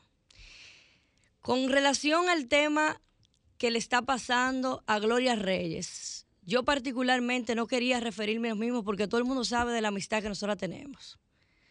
Pero la verdad es que da vergüenza y es burdo la situación que está pasando. Gloria Reyes fue una congresista, fue una diputada, la más joven en el cuatrenio pasado, mujer, que hizo un trabajo fundamental en el Congreso Nacional, que no tiene de dónde tacharla por ningún lado. que ha sido una persona que lo único que ha hecho en función pública es llevar función transparente y honesta. Y hoy, hoy, tiene montada toda una campaña en contra para dañar su imagen con una situación de un fraude que es un fraude externo.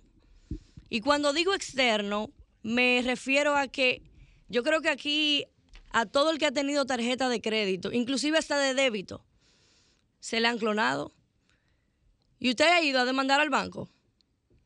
¿O usted ha ido a buscar al presidente del banco para interpelarlo? Entonces, cuando hablamos de oposición, señores, vamos a ponernos los pantalones, vamos a ser coherentes y vamos a respetar a personas que tienen una trayectoria transparente y dejar de dañar. Porque lo importante de este caso no es que estén tachando a Gloria, es por qué la están tachando. Toda esta campaña que se ha, que se ha creado a nivel mediático vienen simple y llanamente por responder dos tweets. Entonces, a la bancada del PLD, cuando ustedes tuvieron en su gobierno, cuando ustedes eran el gobierno de, el gobierno de Danilo Medina y ustedes eran el Congreso de Danilo Medina, nosotros no vimos ningún tipo de interpelación. ¿Por qué ustedes no interpelaron a los funcionarios que hoy están presos? O a los funcionarios que hoy están en el Ministerio Público con temas abiertos. Esto es un gobierno que ha demostrado tener altas y bajas. Sin embargo, una de sus altas es que ese Ministerio Público verdaderamente sí está haciendo un trabajo independiente y lo ha demostrado inclusive con funcionarios del PRM. Si usted quiere interpelar al señor senador, sea responsable porque hay un caso abierto ya y deje de buscar la forma de empañarle la imagen a una persona que lo único que ha hecho es servir al país, que es un ejemplo para la juventud y para la mujer. Y pueden decir que lo estoy diciendo porque somos amigas. Sí, somos amigas. Y por ser amiga, yo la conozco bastante bien. Y sé la honestidad y la transparencia con la que se maneja Gloria Reyes. Cambio y fuera. de los sábados,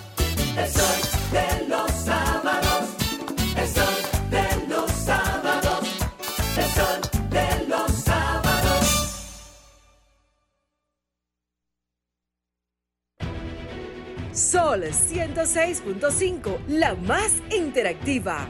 Una emisora RCC Miria. Para este sábado, Si aciertas con el combo de Supermas, te ganas. 366 millones. Si combinas los 6 del loto con el Supermas, te ganas. 231 millones. Si combinas los 6 del loto con el más, te ganas. 166 millones. Y si solo aciertas los 6 del loto, te ganas. 31 millones. Para este sábado, 366 millones. Busca en leisa.com las 19 formas de ganar con el Supermas. Leisa, tu única loto, la fábrica de millonarios. Compadre, corríjame si me equivoco, pero dicen que la AFP coge los chelitos de uno y hace lo que ellos quieran. Permíteme corregirte. Esa gente sabe lo que hace y está muy bien controlada. AFP Popular está invirtiendo en diferentes sectores autorizados porque me han dicho que no se pone todos los huevos en una sola canasta. No, pero usted está mejor enterado que yo. Explíqueme. Fíjese, AFP Popular está invirtiendo en sectores como turismo, zona franca, inmobiliario, financiero, en energía. Hay una parte en el Banco Central y en el Ministerio de Hacienda y eso es lo que hace que nuestro cuarto siga creciendo y el país siga avanzando. Ah, tú ves, ahí sí están seguros, sí. Que esos cuartos son de nosotros, lo que el patrón nos pone y lo que nosotros ponemos. Y hay una ley que habla de eso, que dice que lo vamos a recibir cuando estemos viejecitos. Mire qué bien, qué buena inversión esta. AFP Popular, confianza absoluta. Lunes 4 de abril, Jet Set presenta Una Noche para el Merengue.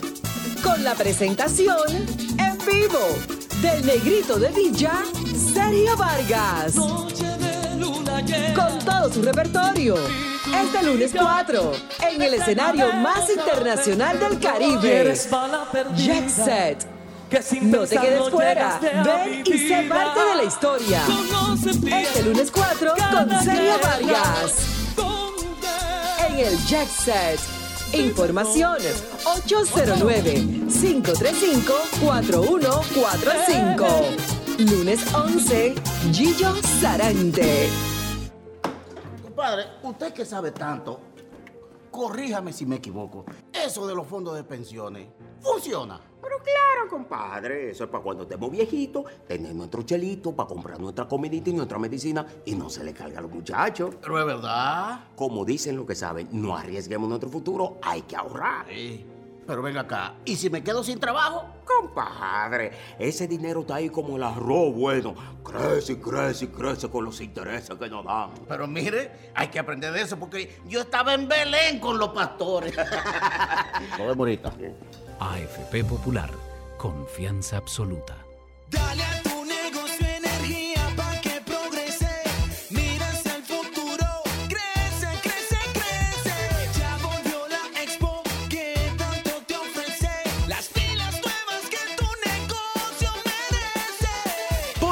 Pilas nuevas a tu negocio con Expo Fomenta Pymes Ban Reservas. Aprovecha tasas desde 7.95% fijas hasta 3 años. Ofertas en comercios, educación financiera, sorteos y mucho más. Expo Fomenta Pymes hasta el 30 de abril. Más información en banreservas.com. Ban Reservas, el banco de todos los dominicanos. Compadre, corríjame si me equivoco, pero dicen que la AFP coge los chelitos de uno y hace lo que ellos quieran. Permíteme corregirte. Esa gente sabe lo que hace y está muy bien controlada. AFP Popular está invirtiendo en diferentes sectores autorizados porque me han dicho que no se pone todos los huevos en una sola canasta. No, pero usted está mejor enterado que yo. Explíqueme. Fíjese, AFP Popular está invirtiendo en sectores como turismo, zona franca, inmobiliario, financiero, en energía. Hay una parte en el Banco Central y en el Ministerio de Hacienda y eso es lo que hace que nuestro cuarto siga creciendo y el país siga avanzando. Ah, tú ves, ahí sí están seguros, sí. Que esos cuartos son de nosotros, lo que el patrón nos pone y lo que nosotros ponemos. Y hay una ley que habla de eso, que dice que lo vamos a recibir cuando estemos viejecitos. Mire qué bien, qué buena inversión esta. AFP Popular, confianza absoluta. Son 106.5. El sol de los sábados. El sol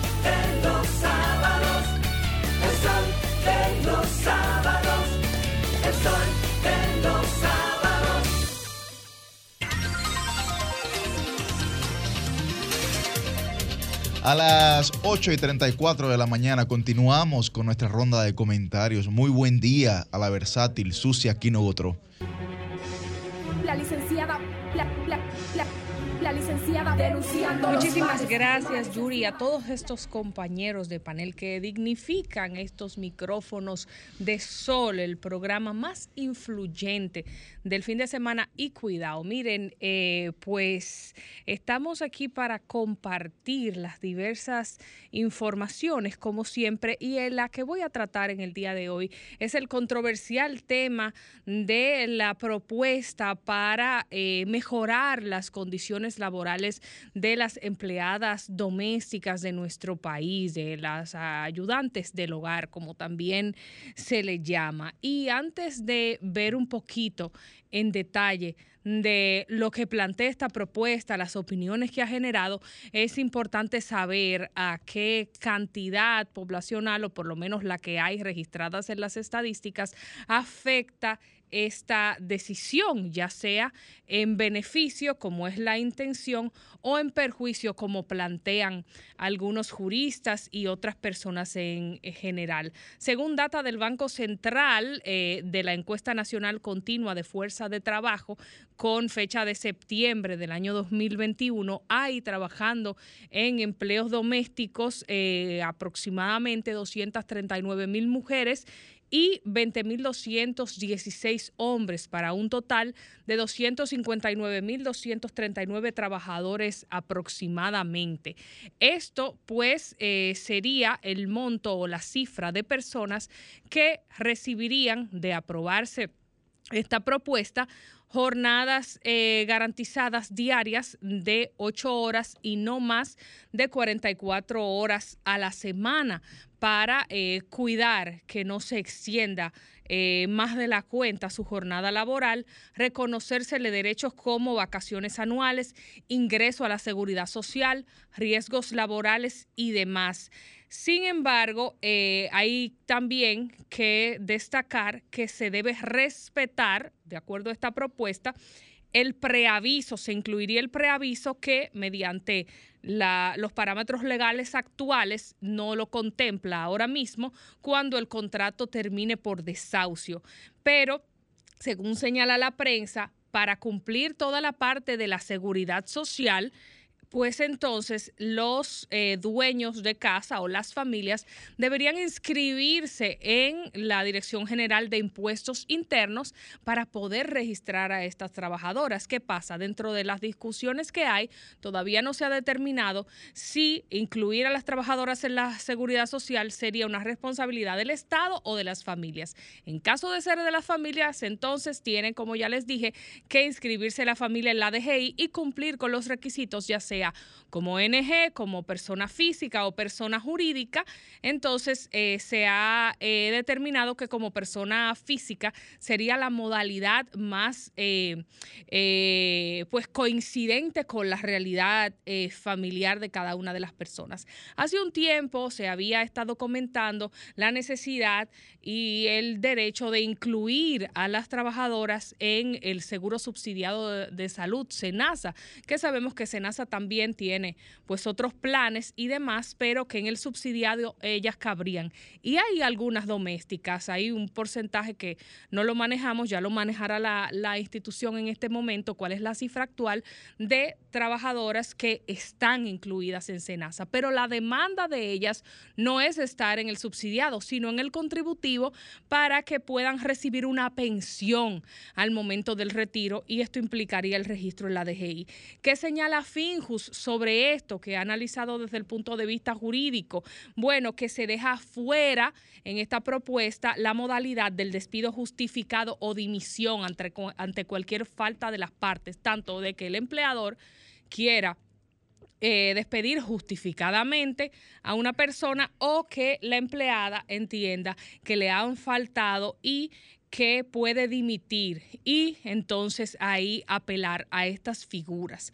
Entonces también ha señalado la Finjus que eh, pues esta norma que regula el trabajo doméstico no compete necesariamente al Ministerio de Trabajo, sino que para hacer estas modificaciones esto tendría que ir al Congreso de la República, es una competencia del legislador. Ha dicho la ministra de la Mujer, eh, Mayra Jiménez, que tener servicio del hogar eh, no es un derecho, sino un privilegio y que el que quiera estos privilegios debe garantizar las condiciones básicas para esa persona que trabaja. Y dentro del marco de toda esta realidad, pues entonces el Ministerio de Trabajo ha puesto este tema en consulta pública para discutirlo eh, por un periodo de 25 días. Sobre todo este preámbulo informativo que hemos hecho sobre este tema, eh, pues ya es momento de dar nuestras conclusiones finales de qué opinamos al respecto. Miren, este es un tema que como ya hemos dicho, tiene muchas aristas. Eh, hay quienes han opinado en favor y en contra de un lado y otro. Y hay una realidad, y es que hay que garantizar los derechos a todos los ciudadanos. Pero así como que hay que garantizar los derechos a todos los ciudadanos, también tenemos que ver las realidades de cada una de las personas que se ven involucradas en este tema.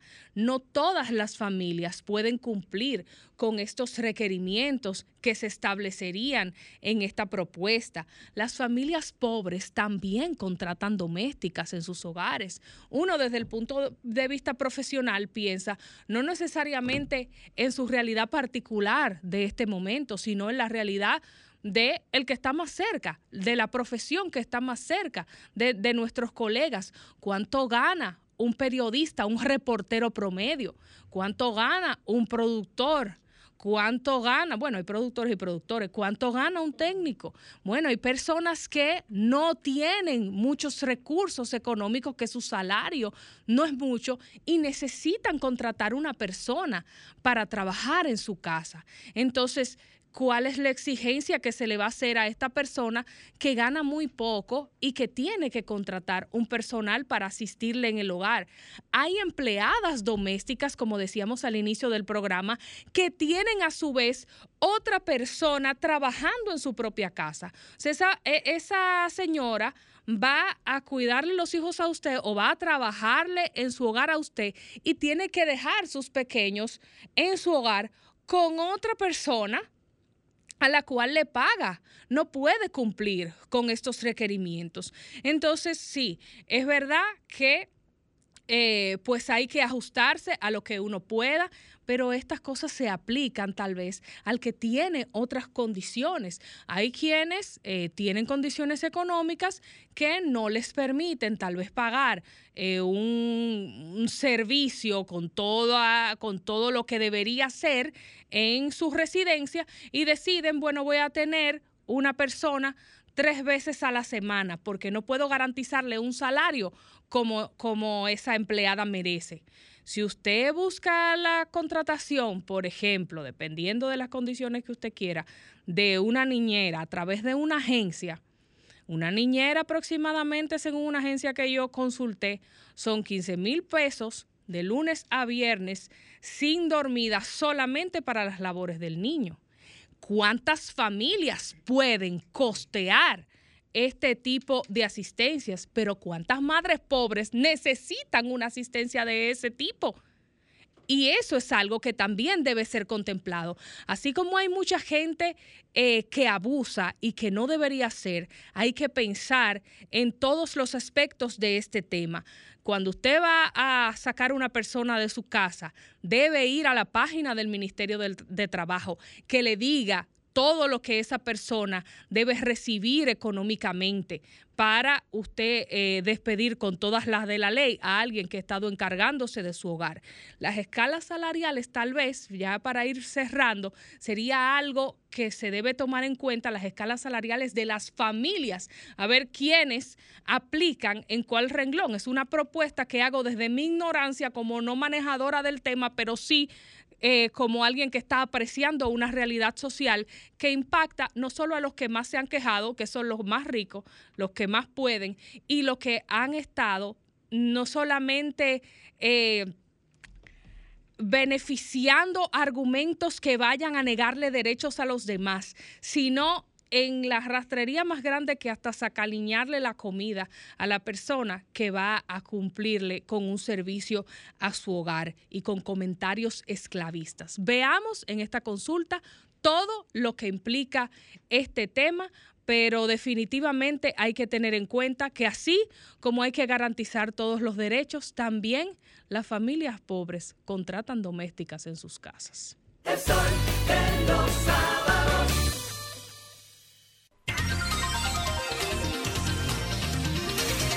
A las 8.45 de la mañana es el turno de la embajadora del pueblo. Muy buen día, Milicen Uribe. Saludos a todos y a todas quienes nos complacen y nos dan el honor de su sintonía en este sol de los sábados. Miren, yo quiero comenzar eh, saludando la intención de la resolución del Ministerio de Trabajo que viene a regular el trabajo doméstico en República Dominicana. Y lo digo porque soy de las que entiendo que desde hace mucho tiempo aquí a las trabajadoras domésticas teníamos que verla como, no como sirvientas, sino como empleadas, como personas que tienen derechos laborales al igual que otros sectores. Para mí, eh, regular es importante, porque cuando hay regularización, entonces, por un lado, es que se pueden garantizar derechos y por otro lado, evitar abusos. ¿Y por qué lo digo? Porque en estos casos no se puede generalizar. Hay quienes tienen un trato muy decente y muy digno con sus trabajadoras del hogar. Tanto así que se le pagan prestaciones, se le da su doble sueldo sin ningún inconveniente. Pero hay otras personas que lamentable y duramente incurren en abusos.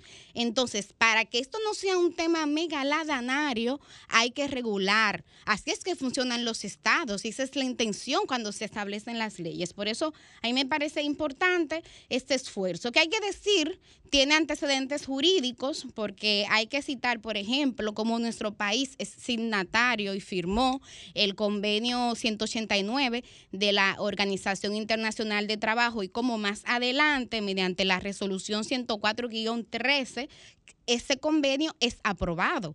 Entonces, ya hay muchos de estos derechos que están contemplados en ese convenio y que, sin embargo, no se cumplían. Y aquí yo hago un llamado de atención, porque así como digo una cosa, digo la otra. Es importante saludar la intención de regular, pero hay que saber que por más regulación que haya, si no existe una voluntad política, no estaremos haciendo nada.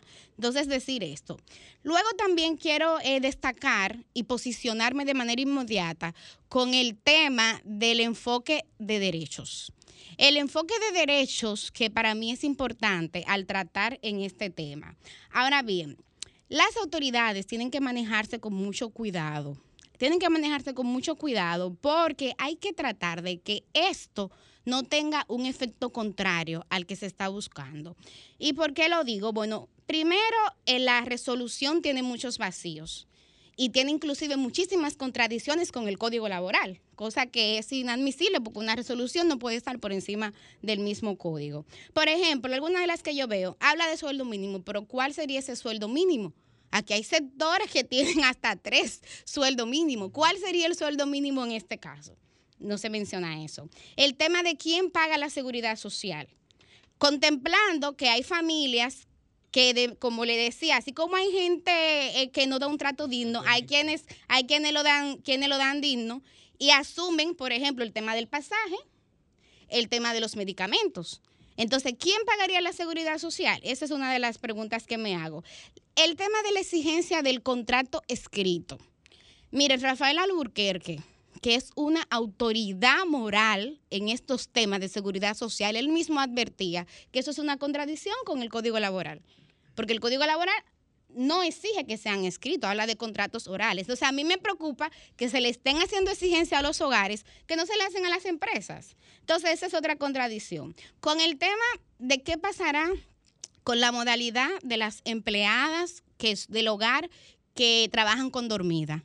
Cuando se agote esa jornada de ocho horas, ¿qué van a pasar? ¿Se van a devolver para Higüey? En, la- el caso de las que son de la de Higüey, ¿se van a ir para Barahona? ¿O se van a trancar en su habitación hasta el día siguiente? O sea, ¿qué va a pasar ahí? Hay un vacío. Ah, que se va a pagar horas extras. Pero ¿cómo se van a pagar esas horas extras? ¿Cuántas van a costar? Ven, ahí yo insisto, hay muchísimos vacíos. El otro elemento es, ¿a partir de cuándo? ¿Esto va a ser retroactivo o esto es borrón y cuenta nueva? ¿Qué pasa entonces con las trabajadoras que ya uno tiene y que ya uno intencionalmente y con muy buena voluntad le garantiza derechos? Hay que tener cuidado porque ahí también pudiéramos estar incurriendo en un retroceso. Y el otro elemento, que es de hecho un problema de fondo que yo advierto, es que esta es una resolución que está muy pensada para la clase media y la clase alta. Y aquí hay que reconocer que aquí inclusive muchas de esas mujeres, que la gran mayoría son mujeres que trabajan en el hogar, subcontratan otras. Entonces, en esa subcontratación hay que ver si va a poder aguantar es- exactamente este nivel de requerimiento y de regulaciones. ¿Y qué es lo que más, eh, lo que más me preocupa a mí? Que yo entiendo que a los hogares se le está dando una connotación empresarial que no tienen. Porque para el tema de las bonificaciones, para el tema inclusive del mismo doble sueldo y todo eso, a las empresas se le toma en cuenta un elemento que se llama rentabilidad. Rentabilidad. Y en un hogar se da eso. Usted no puede tratar el núcleo de un hogar como usted trata una empresa. reportan pérdidas. Esa- eh, y aún así las empresas reportan pérdida, dice Yuri. Entonces, eso a mí me preocupa. Claro está, esto no es una excusa para usted no darle el doble sueldo a la señora que trabaja en su hogar, no darle su cesantía. Yo soy de las que lo hago y siempre lo he hecho. Entro a la página del Ministerio de Trabajo y calculo. Pero yo pienso que como vamos a regular, hay que tener las reglas claras. Ya cerrando, yo quiero advertir que hay hogares que no van a soportar esta regulación. Señores, aquí el promedio salarial, según el Banco Central en República Dominicana, son 26 mil pesos. Cuando esos 26 mil pesos y tomando en cuenta la cantidad de mujeres que son madres solteras en este país, que un 40%, según datos del Ministerio de Economía y de la ONE, sea, a esos 26 mil pesos usted no le puede entrar todas estas resoluciones. Entonces, cerrando, yo creo que sí, que hay que regular el trabajo doméstico. Yo creo que esas mujeres se merecen que se les reconozcan el aporte que hacen, que es vital para el desarrollo de la sociedad y que ese aporte debe ser remunerado y que esa remuneración debe ser justa. Ahora bien, esto hay que hacerlo sin populismo. ¿Por qué? Porque entonces estaríamos viendo que aquí en República Dominicana pudiera pasar lo que pasa en países como España o en Estados Unidos. Voy cerrando y le quiero contar lo que pasa en España, solamente para ilustrar, Jennifer. Miren, en España el sueldo mínimo de una empleada doméstica o una trabajadora del hogar, como ya prefieren que se les llame, son mil euros. Y a esos mil euros usted tiene que sumarle un 38% de la seguridad social. ¿Qué pasa en España y qué pasa en Estados Unidos? Que este trabajo es un privilegio. Solamente lo tiene la clase media alta y la clase alta. Y si aquí llegamos a ese punto, y aquí va mi, mi, conclusión, porque es mi preocupación central, nosotros pudiéramos estar ahora mismo apostando, si no se toman en cuenta estas observaciones que yo he hecho, más otras que ha hecho Susi y otras personas, en que esto va a implicar un retroceso, primero para las mujeres que se dedican a este trabajo, que pudieran entonces perderlo, pero también para las mujeres que usan este, estas mujeres para poder entonces estudiar y trabajar. Entonces, eso me preocupa. Que yo entiendo, y es mi cierre, que el Estado aquí debe jugar un papel. Yo conozco eh, la estrategia piloto de comunidades de cuidado que lo presentó justamente Gloria Reyes de Supérate y Rosa Cañete, conocida como ATI, del Ministerio de Economía. Eso es un programa maravilloso. Cuando yo lo conocí me ericé, porque implica que se reconozca ese trabajo y se remunere. Y se habló de sueldos mínimos de 20 mil pesos y de que incluso se le iba a hacer una certificación por Infotet en lo que tiene que ver con cuidado. Pero lamentablemente hasta ahora es solamente un, un proyecto piloto que está funcionando en Asua, en Bánica y en Santo Domingo Este. Entonces yo entiendo que el Estado ahí tiene que intervenir. ¿Para qué? Para poner estancias infantiles, para que esas madres que son más pobres y no van a poder pagar este privilegio, ¿verdad? Entonces puedan dejar sus niños ahí y puedan seguir estudiando y trabajando y no se, no se presente una retranca. El otro elemento que creo ahí también que hay que hacer inclusive con la Junta Central Electoral, y con la Asociación de Bancas jornadas, porque muchos, para tú poder entrar a este nivel de regularización, una retranca es que estas mujeres a veces no tienen cédula, no tienen cuentas bancarias. La gran mayoría, a mí me ha tocado, muchas de las que han trabajado conmigo son con los esfuerzos míos y de mi esposo, que uno le saca una cédula y le saca una cuenta bancaria. Entonces ahí la Junta Central Electoral pudiera inclusive hacer una jornada para regularizar a, a estas mujeres que se dedican a este trabajo tan digno. Entonces cierro, ahora sí Humberto, mi conclusión central. Yo pienso que hay que pensar como defensoras de esa población vulnerable, que son las empleadas domésticas, pero también hay que pensar en esas mujeres de clase media que dependen del servicio doméstico para trabajar, para estudiar y para echar su familia adelante. ¿Cómo podemos garantizar los derechos de las unas sin afectar las otras? Esa es la cuestión. Cambio y fuera.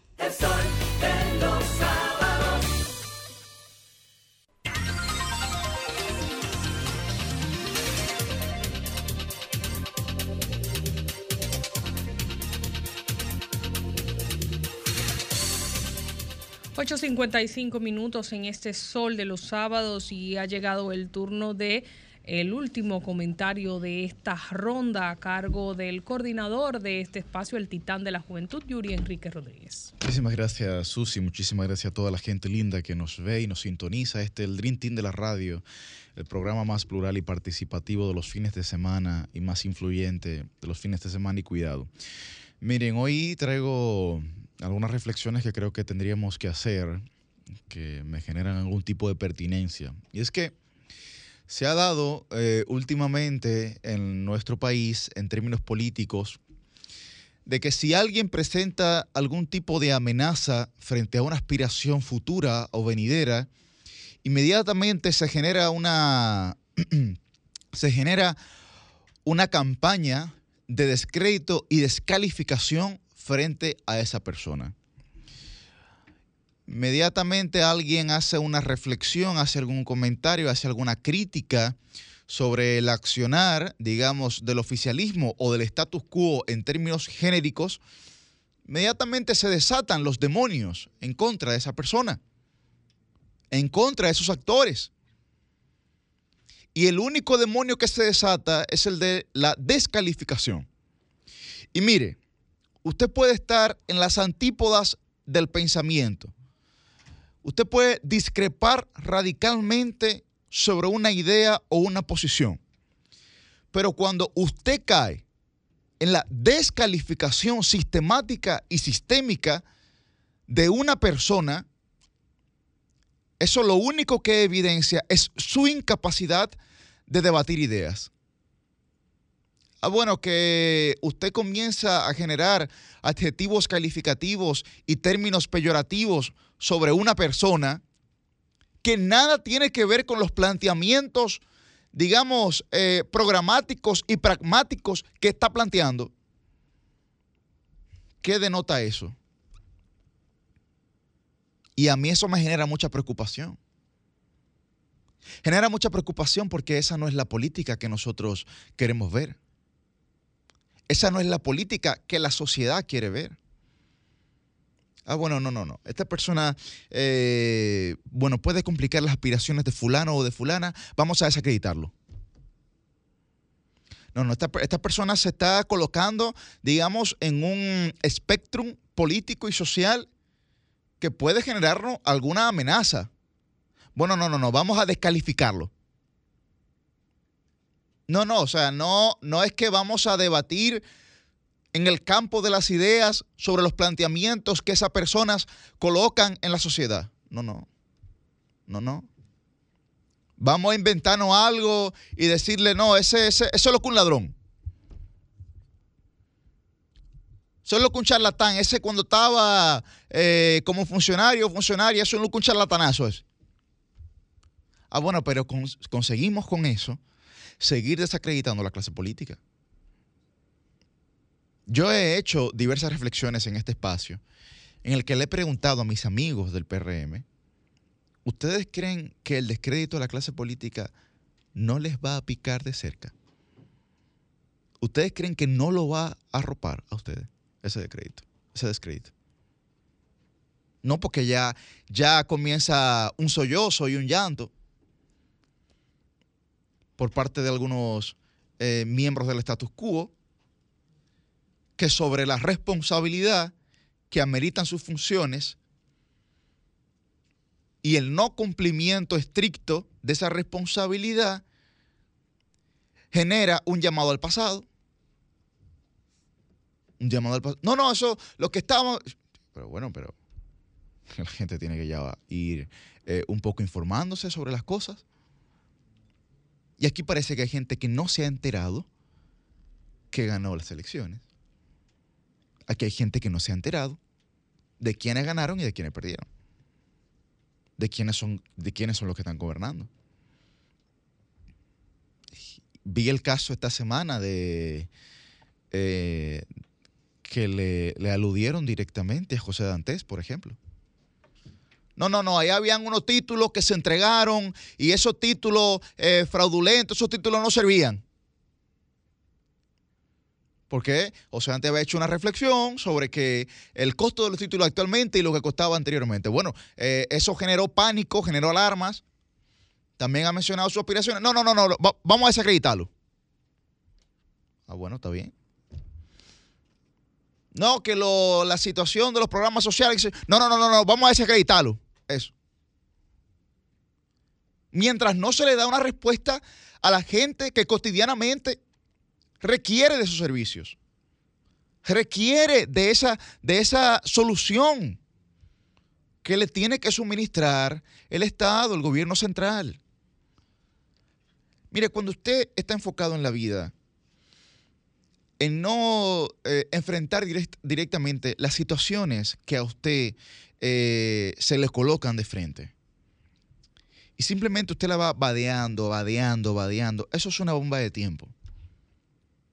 Eso es una bomba de tiempo. Y nadie tiene a usted que alertarle sobre esa bomba de tiempo. Tiene que usted saberlo.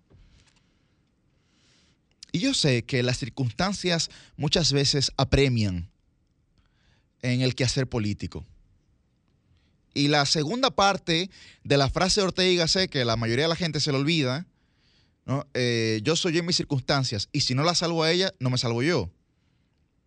Pero mire a ver cómo usted la va a salvar a ella. Mire a ver cómo usted lo va a hacer. Entonces, cuando usted enfrenta problemas sociales, usted tiene que hacerlo con mucha humildad. Con mucha humildad.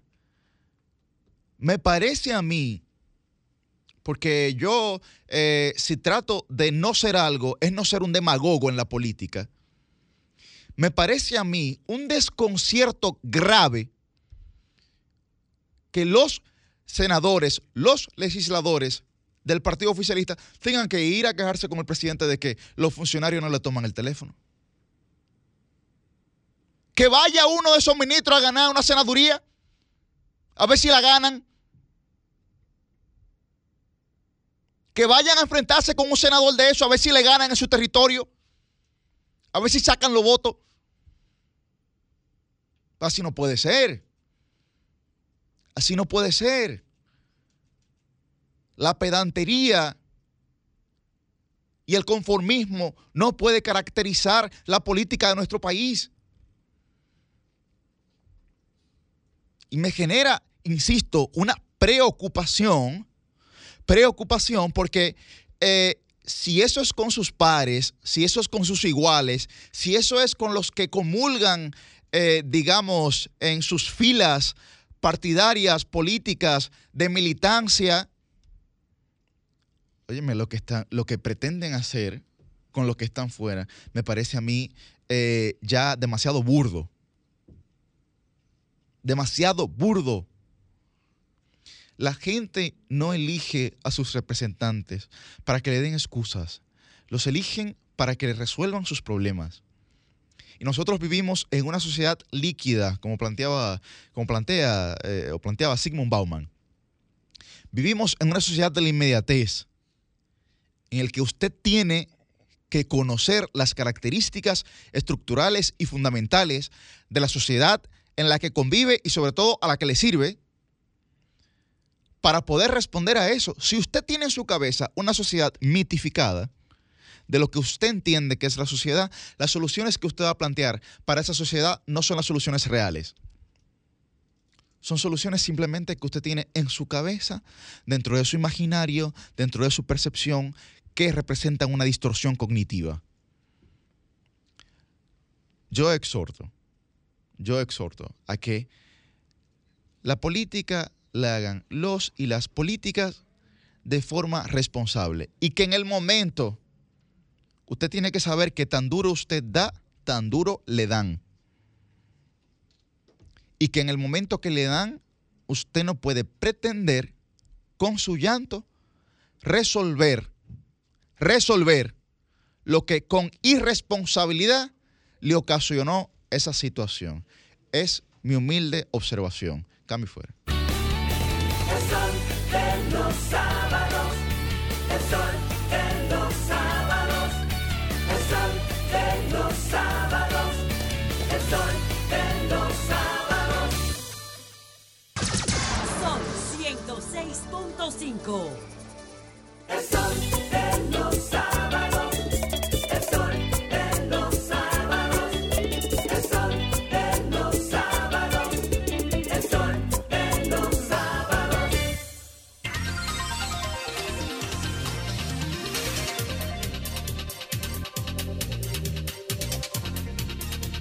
A las 9 y 9 de la mañana iniciamos con nuestra primera entrevista. Tenemos con nosotros al doctor Franklin Ferrera, va a hablar con nosotros sobre el tema de la ADP. Él es miembro del Comité Ejecutivo de la Asociación Dominicana de Profesores. Buen día, Franklin. Buenos días, Yuri, al equipo completo de este Sol de los Sábados, programa. Esto es un toque de queda, el que, no se, orienta, duda. el que no se orienta por aquí, de verdad que aparece ¿Qué le, desorientado. qué le pasa? ¿Qué le- ¿Se desorienta? Sí, sí. Ah, por aquí, de verdad que sí.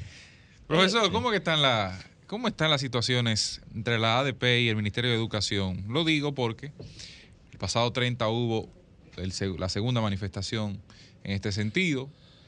Ha habido un rechazo en alguna medida de una buena parte de la población por, la forma fundamentalmente de la suspensión de docencia propio de la, de la situación que, que ustedes argumentan como, como la razón que da el traste con esta protesta. ¿Ha habido conversaciones? ¿Se ha iniciado un puente? ¿Se ha comenzado a construir sobre la base de, ese, de esos argumentos que ustedes han expresado? Sí, precisamente la Asociación Dominicana de Profesores tiene una vocación de diálogo y eso es lo primero que hace la Asociación Dominicana de Profesores. Y el día 7 de diciembre le enviamos una comunicación al ministro de Educación, el doctor Roberto Fulcar, y a los fines de que nos reciba. Y respondió la comunicación en enero, precisamente el 7 de enero fue nuestra primera reunión. Le llevamos por escrito, por escrito nuestros De este año. planteamientos, sí, el 7 de enero. Y entonces, a partir de ahí, llega el proceso de conversaciones y el cumplimiento de un acuerdo que se firmó el 30 de junio, Día del Maestro, de 2021. Y ese acuerdo ahí está contemplado un aumento de salario para los maestros en el año 2022. Ahí tenemos también en ese acuerdo firmado lo que es la calidad educativa, todo lo que eso implica. Tenemos ahí la infraestructura escolar, ahí tenemos el pago de licencia, o sea, un grupo de cosas que tiene que ver con la calidad educativa y que tiene que ver con lo que hacemos los maestros. En ese nivel de conversación se conforman las escuelas, se conforman las comisiones, las mesas de trabajo, vamos trabajando, vamos avanzando. Y entonces luego nos dice a nosotros que el aumento que él nos tiene, eh, eh, eh, luego de varias, varias rondas de conversaciones, en una ocasión estuvo un poco como, como desatento y entonces la ADP envió comunicaciones a los medios de comunicación, a todos. La ADP envió comunicación incluso a Educa. La ADP envió comunicación al Internacional de la Educación y a otros gremios hermanos nuestros internacionales. Y enviamos comunicación al CES, al Consejo Económico y Social, con respecto a que el hombre no nos está recibiendo y nosotros queremos una respuesta para seguir discutiendo el acuerdo que nosotros firmamos en el 2021. Bueno, pues ahora las cosas han llegado como en un momento de tranque. ¿Qué tenemos nosotros que hacer? En un proceso de movilización, defender, salir a defender la educación pública de calidad como quieren muchos. ¿Y Porque ¿qué es lo que estoy diciendo? Lo que nosotros estamos haciendo es una defensa de la educación. Porque mucha gente dice, no, que la Asociación Dominicana de Profesores está paralizando la docencia. Pero desde el día 7 de enero, que empezamos la ronda de conversación, hasta el día de hoy, solo hemos tenido dos movilizaciones. Una concentración hacia los distritos educativos y otra concentración hacia las regionales. Bueno, Y- pues hoy te aparece un grupo y te dice, es que la ADP te está parando la clase. No, de lo que se trata es de la defensa de la educación pública. Le quería preguntar cómo fueron las características del acuerdo, porque eh, hemos escuchado eh, pues diferentes versiones y eh, una señala que aunque se había conversado de un 25%, realmente en el acuerdo no se contempló una cifra específica, quiero que usted me aclare, y que luego, eh, y que las condiciones eran, pues sí, eh, sí se podía, si valga la redundancia, si habían condiciones económicas para realizar este, este aumento, se determinaría el monto y el aspiracional era el 25, que eh, se supone el ministerio propuso por el- lo que atraviesa el país, primero un 5, luego un 7 y que la ADP dijo no, de- debe ser un 25 y por eso nos vamos a la calle. ¿Es esto real? ¿Cómo ha sido el asunto? Realmente en el acuerdo no está contemplado el, el monto, solo el porcentaje. digamos. Interesante. El, el monto no está, el porcentaje no está en el acuerdo. O sea, pero te dice el mismo acuerdo que debemos ponernos de acuerdo entre las partes. Él dice un 4, un 5, un 7 y ya, y no es para negociar, es lo que hay un 7 y no es para negociar. Y cuando tú entonces observas las cifras del Banco Central, que te dice que la inflación de 2021 a 2022 acumulada es solo 8.7%, tú dices, pero ¿y cómo te va, te va a dar 7% cuando ni siquiera cubre la indexación del salario? ¿Y cuánto está proyectado para este año? Y la verdad es que los profesores hoy, hoy están comprando el aceite más caro. Están pagando el, país. pasaje más caro. Los profesores El no, país. Son, todo, todo- O sea, son todo el país, porque o sea, es una inflación mundial. Pero nosotros hemos tenido, ¿en cuánto está la indexación? O sea, Pero- nosotros No, no, hemos nadie tuvo indexado el este salario. Y hay otros sectores, y que nosotros incluso hasta lo felicitamos, que lo han hecho. Y entonces el maestro hoy por hoy debía estar en el estandarte más alto. A los profesores le, le prometieron que le iban a entregar un, un incentivo para el Internet y no llegó. Porque es muy fácil cuando usted ve la gente queriendo acabar con un maestro o una maestra. Pero yo le digo a la gente, o a cualquiera, vaya y tome esa experiencia de esa profesora de Dolores en preescolar con 30 niños cuando debía tener 15 y que entonces está ella sola porque no tiene un ayudante ahí y te dice, profe, Fernando me dio, y cuando usted está- los está separando a los niños por el pleitecito que tuvieron, entonces te llega otro. Daniel del baño, profe, Felipe está vomitando en el baño, tiene la profesora que salir de ahí, atender a Felipe, dejar esto solo y cuando llega, o sea, es, una- es un drama, hermano, que ustedes ni se imaginan lo que pasa en la educación. Pero cuando usted entonces tiene 40 niños de frente en un aula y al lado usted tiene otros, otra aula con 40 niños, pero no tiene profesores. ¿Usted cree que el trabajo es fácil de un maestro en ese orden? Usted dice, pero ¿y por qué no tiene profesores? Sencillo, porque el ministro despachó unos profesores que tenía contratados, los de concurso no los han nombrado, y entonces el director y el equipo de gestión tienen que estar haciendo malabares para buscar ese maestro que va a acompañar a esos niños. Y a veces tiene que buscar hasta padre y alguien rogarle que se quede, como dice el director, aguantando esos niños ahí. A veces ay, ay. hasta el conserje, al administrativo hay que ponerlo.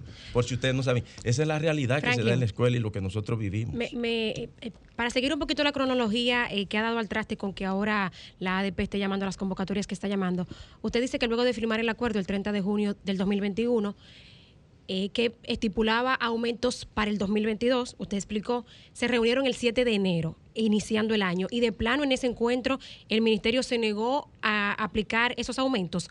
O ahí empezaron las propuestas y ahí fue donde se planteó el 4, el 7%. Sí, a partir de ahí iniciaron las propuestas. O sea que no es que Sí. se les ha negado el aumento desde el primer encuentro que tuvieron en enero, No, no, sino que, ningún- que han de o sea, ninguna manera que ha habido propuestas con las que ustedes no están de acuerdo, ¿verdad? Así es. Pero no es que se haya violado lo estipulado en el acuerdo del año pasado con respecto a buscar un monto de, pa- para el aumento, ¿verdad? Sí, no, claro. eh, Pero nosotros le hemos dicho, le hemos dicho, mire, Ah, importante. si usted tiene. establecer eso. si- claro, si usted tiene un acuerdo firmado de 2021, usted tiene necesariamente que poner en el presupuesto 2022 Así es. con eso que usted se comprometió.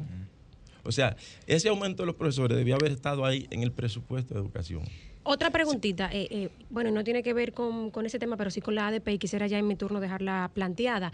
El dirigente de la ADP de Higüey, la UCE ya se querelló formalmente contra Felipe Castillo Arias por falsificación de un título como licenciado en educación, eh, un título que la, eh, que la Universidad UCE ha dicho que no emitió a favor de, de ese maestro y que es dirigente de, de la ADP. ¿Tiene alguna información eh, sobre este procedimiento? ¿Van a tomar alguna medida sobre este dirigente de la asociación? Bien, mire, el, el- el profesor Felipe está nombrado como bachiller, por si usted no sabía. Mm. O sea, él no sale como licenciado. Usted le tira un estado de cuenta en el Ministerio de Educación y él no sale antes. Pero entonces ahí, perdóname que te interrumpa, Hay una Franklin, irregularidad. Es una, a- a- inclusive hasta mencionarlo como profesor no, no debería ser el término, porque si tú lo quieres bachiller, obviamente no tiene ningún técnico ni, ni, licenciatura. ¿Cuál es su, su, su pero eso- condición? Y eso- como un bachiller es ¿Cómo que está nombrado, es, eh, Pertenece a la un centro educativo. Pertenece. un centro educativo Eso, también. eso, eso depende, porque miren, también, también el tema de la generalización, no estoy haciendo una comparación Estamos que creo que sea ¿eh? estrictamente, claro, exacto, estamos en un caso específico, pero porque aquí se le ha dicho profesor a mucha gente. No, pero, pero- No, no, no, no, no, el pero en profesor es profesor, de verdad. De acuerdo, de acuerdo, pero por no sea. bueno, pero el profesor Juan Bosch no tuvo una carrera. Sí, pero tú sabes no que este tuvo- no es el caso. Estoy de acuerdo, por Son eso digo que estoy salvando eh, enormemente las distancias, pero que también eh, hay gente en los campos y en las ciudades autodidactas que tienen la capacidad suficiente, que por eso digo que no creo que sea el caso, ¿verdad? Pero que tiene la pero capacidad suficiente como para poder. Franklin, Correcto, correcto. hay una regulación. Franklin, que nos diga si con el del CIR del pueblo, que alguien se le atribuya a maestro, lo admiten como miembro de la Asociación Y no Dominicana de solo la eso, y que pueda firmar eh, eh, a, Lo que a sí es grave- lo que sí es grave- otra persona reciba un título. Lo que con sí es es correcto, lo que sí es grave es esa falsificación. Lo primero es decirle que ese, ese es un caso que está en los tribunales. Sí, o sea, él debe defenderse allí en los tribunales. Nosotros como Asociación Dominicana de Profesores eh, decidimos, eh, él, él- él- él mismo decidió que la secretaria de organización sea quien asuma en su función y él De- tomar una de la licencia. seccional allá en- Sí, de la en- seccional. digo. Y él tomar una licencia hasta tanto se dilucide ese Resuelva su caso problema. En, lo- en los tribunales. Eso es lo primero. Pero él está nombrado como bachiller. O sea, yo, eso, eso- como eso- miembro eso de la que- asociación, eso es lo que me han dicho. porque- Entonces, si usted es maestra, si usted está nombrada en educación y está desempeñando las funciones de docente, usted la, usted, la Asociación Dominicana de Profesores le hacen un descuento y entonces ya usted adquiere la categoría de, de- De- de miembro. de- de miembro. O sea, porque, porque antes eh, las personas entraban por la educación de adultos, siendo un bachiller en un campo de eso, en, en- por, por la falta de maestros que había. Claro, claro. Entonces lo nombraban como bachilleres y, y le daban un tiempo. Incluso en la ley de educación está establecido que, que usted lo nombran como bachiller, pero tiene que hacerse, que hacer, que terminar su licenciatura. Y me parece que estará en ese proceso él. Eh, por ejemplo, eh, en días pasados, en, en años anteriores, hacían falta profesores de matemáticas Sí. y se aceptaron ingenieros que vengan a concursar, concursaron, y bueno, y se les dio un tiempo para que hicieran una habilitación docente. Y estuvieron en el sistema no como doce- no como con la titulación de docente, sino con el título que tenían de la otra carrera. Sin embargo, desarrollaban la labor docente y eran miembros de la ADP desde ya. O sea, porque, porque hacían la labor docente. Pero ese es un caso que, que ya está en los tribunales Que sí, y que sí. que, que se defienda tiene ya. su debido que- proceso. Exactamente. Eh, Eso es lo Franklin, que nosotros hemos dicho. eh, obviamente, un gusto tenerte aquí en esta plataforma. Señores, Franklin no solamente es miembro de la ADP, también es regidor por la circunscripción número 3, colega y de los regidores con un gran coeficiente dentro de esa sala. De lo que trabaja, ¿verdad? Sí, sí, sí, verdaderamente. Y de lo que hace su oposición ahí adentro. Franklin, una, una posición salomónica donde eh, te voy a hablar no como la política, no como la, la del PRM, sino como la ciudadana. Si, si hay, hay un cierto disgusto con el ADP, desde afuera hacia adentro, o sea, con la, la sociedad, porque la sociedad no entiende algunos parámetros y lo que dice, ah, no, pero esta gente entonces no le aumentan el sueldo y paran la clase. Y esa, tú sabes que esa es la realidad de la percepción de afuera hacia, hacia adentro. Una posición salomónica de la ADP, viendo, teniendo en cuenta de que hasta el momento no es que el ministerio ha dejado de, no ha querido, ha incumplido el, el- el tratado, sino que están en consenso. Un porcentaje salomónico, donde ustedes entiendan que eh, tanto la ADP como el gobierno puede ser satisfactorio. Bueno, ese es un tema. Teniendo en cuenta también, y perdóname que te interrumpa, de que aparte de que ese sector, que es el sector maestro, que debería ser como, yo estoy de acuerdo que los maestros deberían de tener, inclusive por encima de muchísimos otros sectores, por el compromiso que tienen de llevar la educación aquí en la República Dominicana, pero también hay sectores como salud y un sinnúmero de sectores que también hay que sacarle su comida aparte, como quien dice. Bueno, Liz, este es un tema con respecto a lo de que tiene que ver con, con el porciento del salario. Sí. Que el ministro lo que tiene que hacer es llamar a la Asociación Dominicana de Profesores para ponernos de acuerdo. Pero, Pero no, ¿por qué, por qué, pero Franklin, no entender. Franklin, ¿por qué el ministro se reniega a hablar con la ADP? ¿No pasó cuando se llamó al, al regreso a clase ahora en enero? Que la ADP pidió que se hiciera el 30 de enero. ¿No pasa con este tema? ¿El, el ministro no, no tiene una, una vocación de diálogo con la ADP? Desde, desde el principio, desde que el ministro llegó a educación, eh, eh, él, tiene una actitud antimaestra. Pero el ministro es, un, dirigente nosotros- histórico de la ADP, Franklin. Así es, así es. Egresado ¿Y de qué- esa y qué- y carrera. pasa? Fue, fue incluso, Fue dirigente de la ADP también en su momento. fue incluso claro. presidente del, Sí. municipal de Baní. Sí. O sea, dirigente y, y miembro del comité ejecutivo del ADP fue.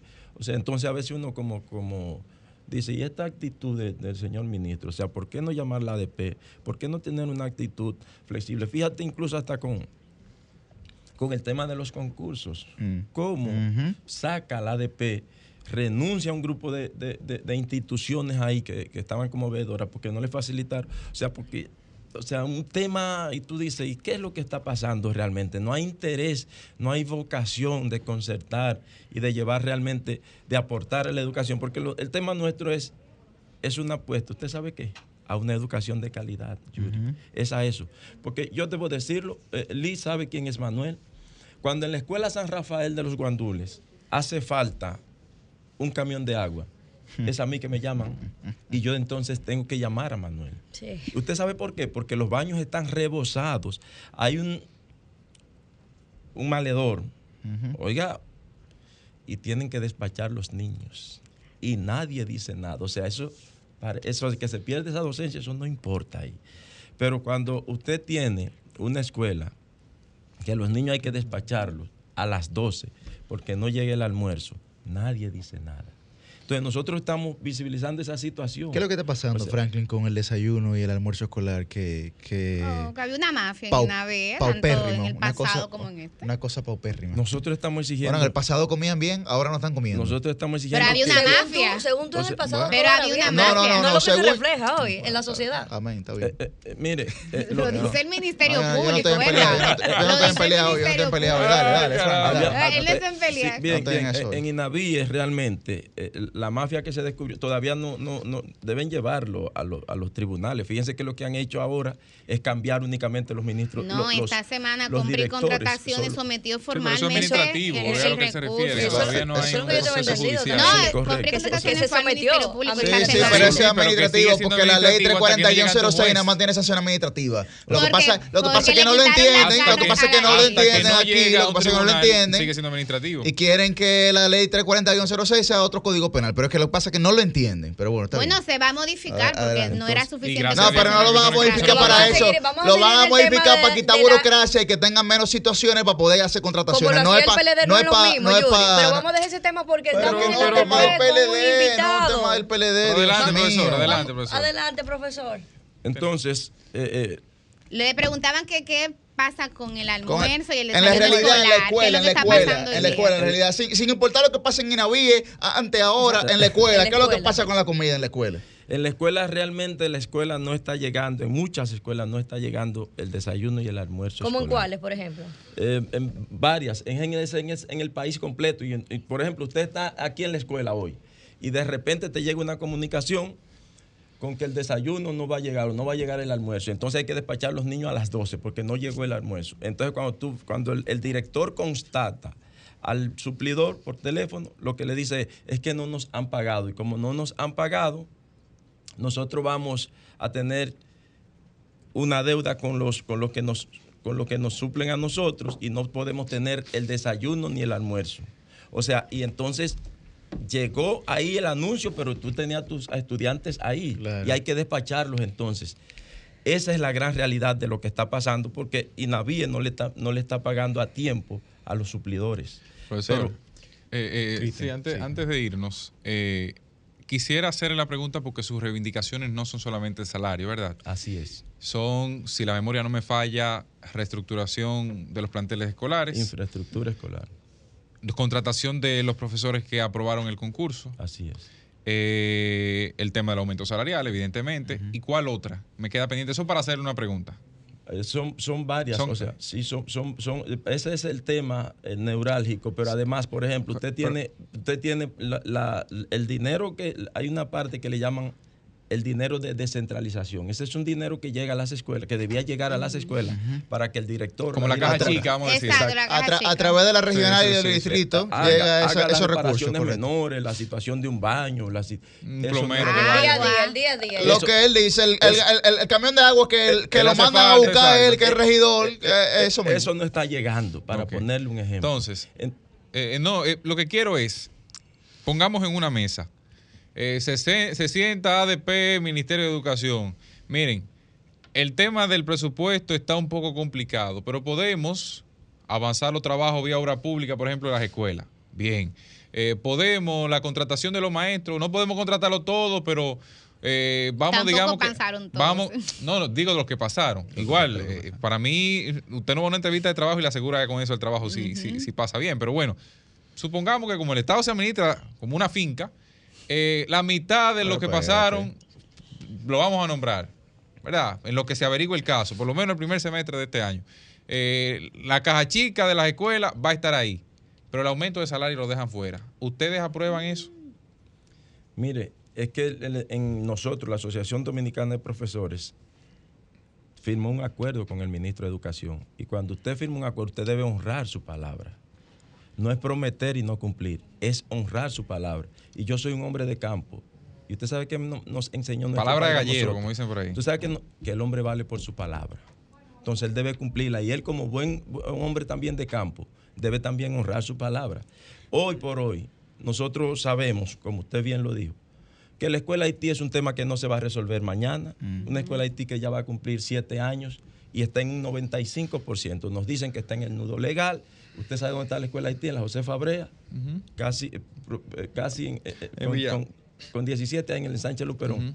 Y no, ha- no ha concluido. Yo quisiera que usted vaya cómo, cómo están esos niños ahí amontonados. Próximos Sí. pasos, entonces, Franklin. Usted la ADP va a seguir en las calles ya para cerrar. Sí, es que nosotros, el- el- ese, mire, la OIT, la Organización Internacional del Trabajo, en su convenio 87, del cual el país es signatario, habla de la libertad sindical. Hoy por hoy, desde el Estado, atacan a la ADP. Pero también se habla del derecho a la educación que está en la Constitución, en, la ODS y en la. Estrategia Nacional de Desarrollo. Son dos derechos, claro, pero es precisamente eso lo que estamos nosotros defendiendo.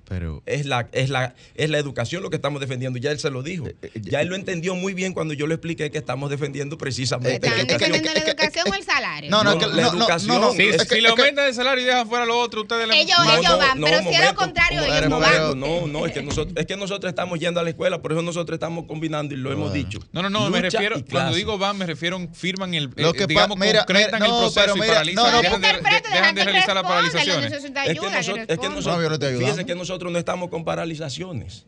Oh, pero cuando usted ¿Cómo deja de ir que el 25 y el 30 horas, eso es paralización. Yo le digo, profesor. El miércoles y el viernes aquí no se dio Eso clase. es paralización. Ese es un proceso de movilización. Pero eso, deja, eso es ¿Y la paralización de la docencia. Ese es un proceso de En ese movilización. día. Es que en ese según día. la Y desde, interpretación. desde el día 7, desde el día 7, nosotros estamos conversando desde el día 7 de enero y solo tenemos esos dos días de movilizaciones. Dos días, entonces. Dos días ya- a la semana. No, no, dos días a la semana no. Dos días desde el día 7 de enero. tres de meses se- en tres movilización, meses se ha en parado tres veces meses. Y entonces ya Y hoy, bien eso. como él tiene una No, pero- epidermis, como él tiene una epidermis bien. muy Está bien. sencilla, hablando entonces de los hechos. hoy le duele. O sea, pero está bien entonces que no se honre un compromiso que se cumplió, que se, que se acordó. No, yo lo tampoco. que creo, y, y- y- y- Pero- ya pero- no vamos, pero- mira, pero- no, pero si espérate, algo han yo voy a hacer mi demostrado, reflexión si algo eso. han demostrado los movimientos sociales aquí es que mediante luchas pacíficas que no impliquen afectar derechos fundamentales, aquí se puede tener éxito. Eso a mí me preocupa que los niños y las niñas de menores escasos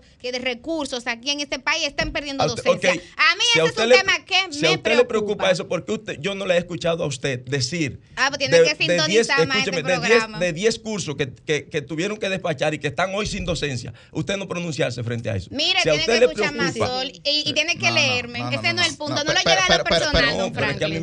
No, No lo lleve a lo personal, porque yo estoy aquí hablando por los niños y de escuelas públicas que no recibieron docencia el miércoles y tampoco el viernes. Pero, pero también hay que Eso hablar, pero también hay que hablar, también hay que hablar por los diagnósticos que no se han hecho También. sobre la calidad educativa en tres años en este país. Pero eso en no dos años en este país. que hay que no, también eso. hay que hablar, también hay que hablar de por qué se duró un año entero dando clases a través de los medios de comunicación y no se repararon las escuelas en ese tiempo cuando estaban vacías. Tampoco se resuelve con no dar. Lo que hay que, eso. lo que, no, lo que hay que hablar es por qué no está llegando el desayuno y el almuerzo escolar que le genera tranquilidad económica al 46% de la población dominicana que es madres solteras. No se resuelve con lo que, paro lo de que, lo que docencia hay, lo eso. que, no, porque eso es lo que hay que hablar, ¿tú entiendes? ¿Tú Hay entiendes? que También- hablar muchas también- también cosas, eso pero no hay que también eso parar hay que la hablarlo, ¿tú docencia entiendes? y, y ne- y negarle el derecho fundamental que tienen los niños bueno, pero educación. no, estamos de acuerdo. Yo no estoy Ah, diciendo lo ah, contrario. No, yo no estoy diciendo lo contrario. de acuerdo No, no, no, no, porque no es un juicio de valor y tampoco pueden sugestionar lo que uno está planteando, ¿entiendes? Lo- Pero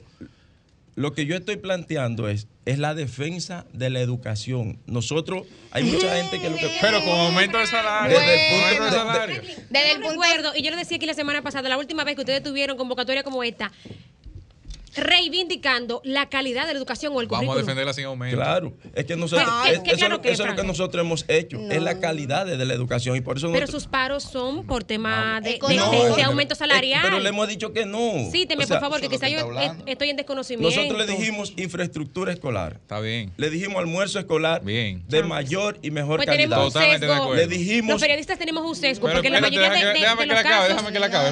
No, no, porque no es déjame- el sesgo, déjame acabe. Perdón, perdón, déjame que la Ah, pero Continúe, maestro. Le dijimos que ahí en el acuerdo también está la calidad educativa, que contempla... Sí, eso es, con, eso es digamos, lo abstracto, lo que, lo- pero que es de fundamental. manera Que es que, si Pero espérate, digamos mi no amor, se llega al porcentaje que aspiran, Que- pero si se consiguen espérate, esos otros que aspectos del acuerdo, vamos arriba, ¿verdad? Exacto. Es que nosotros, nosotros fíjese que hemos- en qué hemos estado nosotros, en docencia y movilización. Fíjese que desde el 7 de enero nosotros hemos estado conversando con el ministro de Educación. Entonces hay muchas personas que le Y duele. ustedes están cobrando esas horas de nos- paralización. sí, se sí, claro, cobra. sí, ah, son claro. unos privilegiados, Sí, porque porque- aquí el empleado que no trabaja no se le paga. No, mire, eh, vuelvo, vuelvo y les repito. pero- hay mucha gente que tanto que, tanto que defienden la constitución. que- Eso, Adelante, eso, pero la sí. Constitución Tanto que habla de defienden la educación constitución, ¿eh? hay una sentencia del Tribunal Constitucional que habla de eso también. y un pacto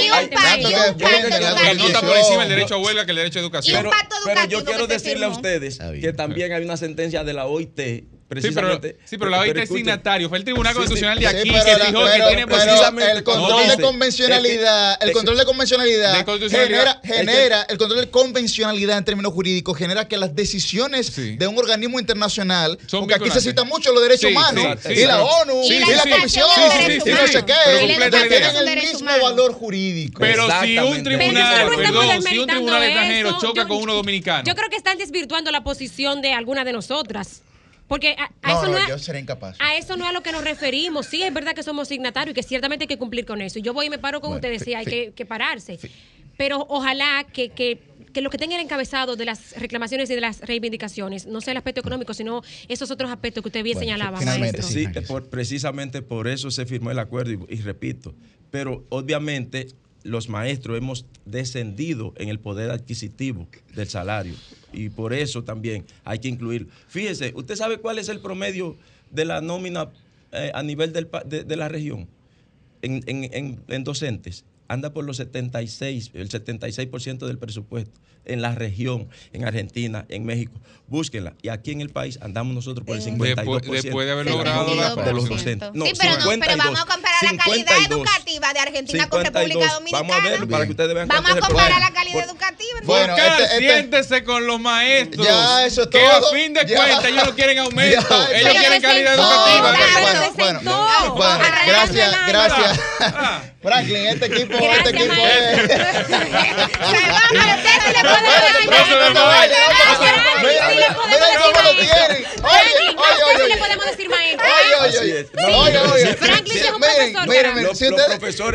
Los, profesores, somos.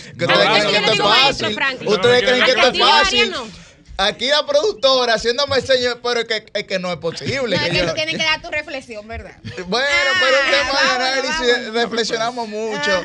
Señores, eh, gracias al profesor, al maestro Sí. Franklin, que de verdad eh, tiene su postura, tiene Claro. su posición, pero también es una persona que resuelve en términos cotidianos, Sí, eso sí. en la demarcación que representa, y es eh, una persona que auxilia eh, la clase, digamos, magisterial y a todas las escuelas también. No, y eso es lo que le toca Ve. defender Y también, eso, eso es así, su postura. así es. Ojalá, ojalá, ojalá que el Ministerio de Educación eh, pues pueda demostrar una mayor eh, vocación de y diálogo. que la ADP que le ha, también que le ha demuestre faltado compromiso la- con los niños y las de, niñas. de acuerdo, de acuerdo, pero que, pero que por lo menos, El por lo menos, nivel de compromiso lo tiene la ADP. bueno, porque No, por lo menos, por lo menos la. ADP está dispuesta al diálogo, pero por lo menos la ADP está dispuesta al diálogo. somos, los ma- Yuri, somos los maestros que estamos día a día ahí con los niños.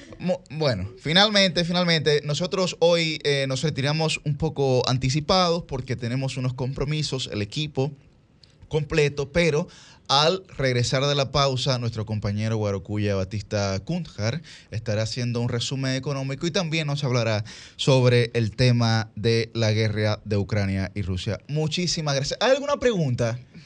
¿Hay alguna pregunta? Porque, ¿eh? Ah, pues. Están con- siguen congeladas las preguntas. No, ¿Con que- aumento o sin aumento? Exacto, esa es la pregunta. Esa es la pregunta.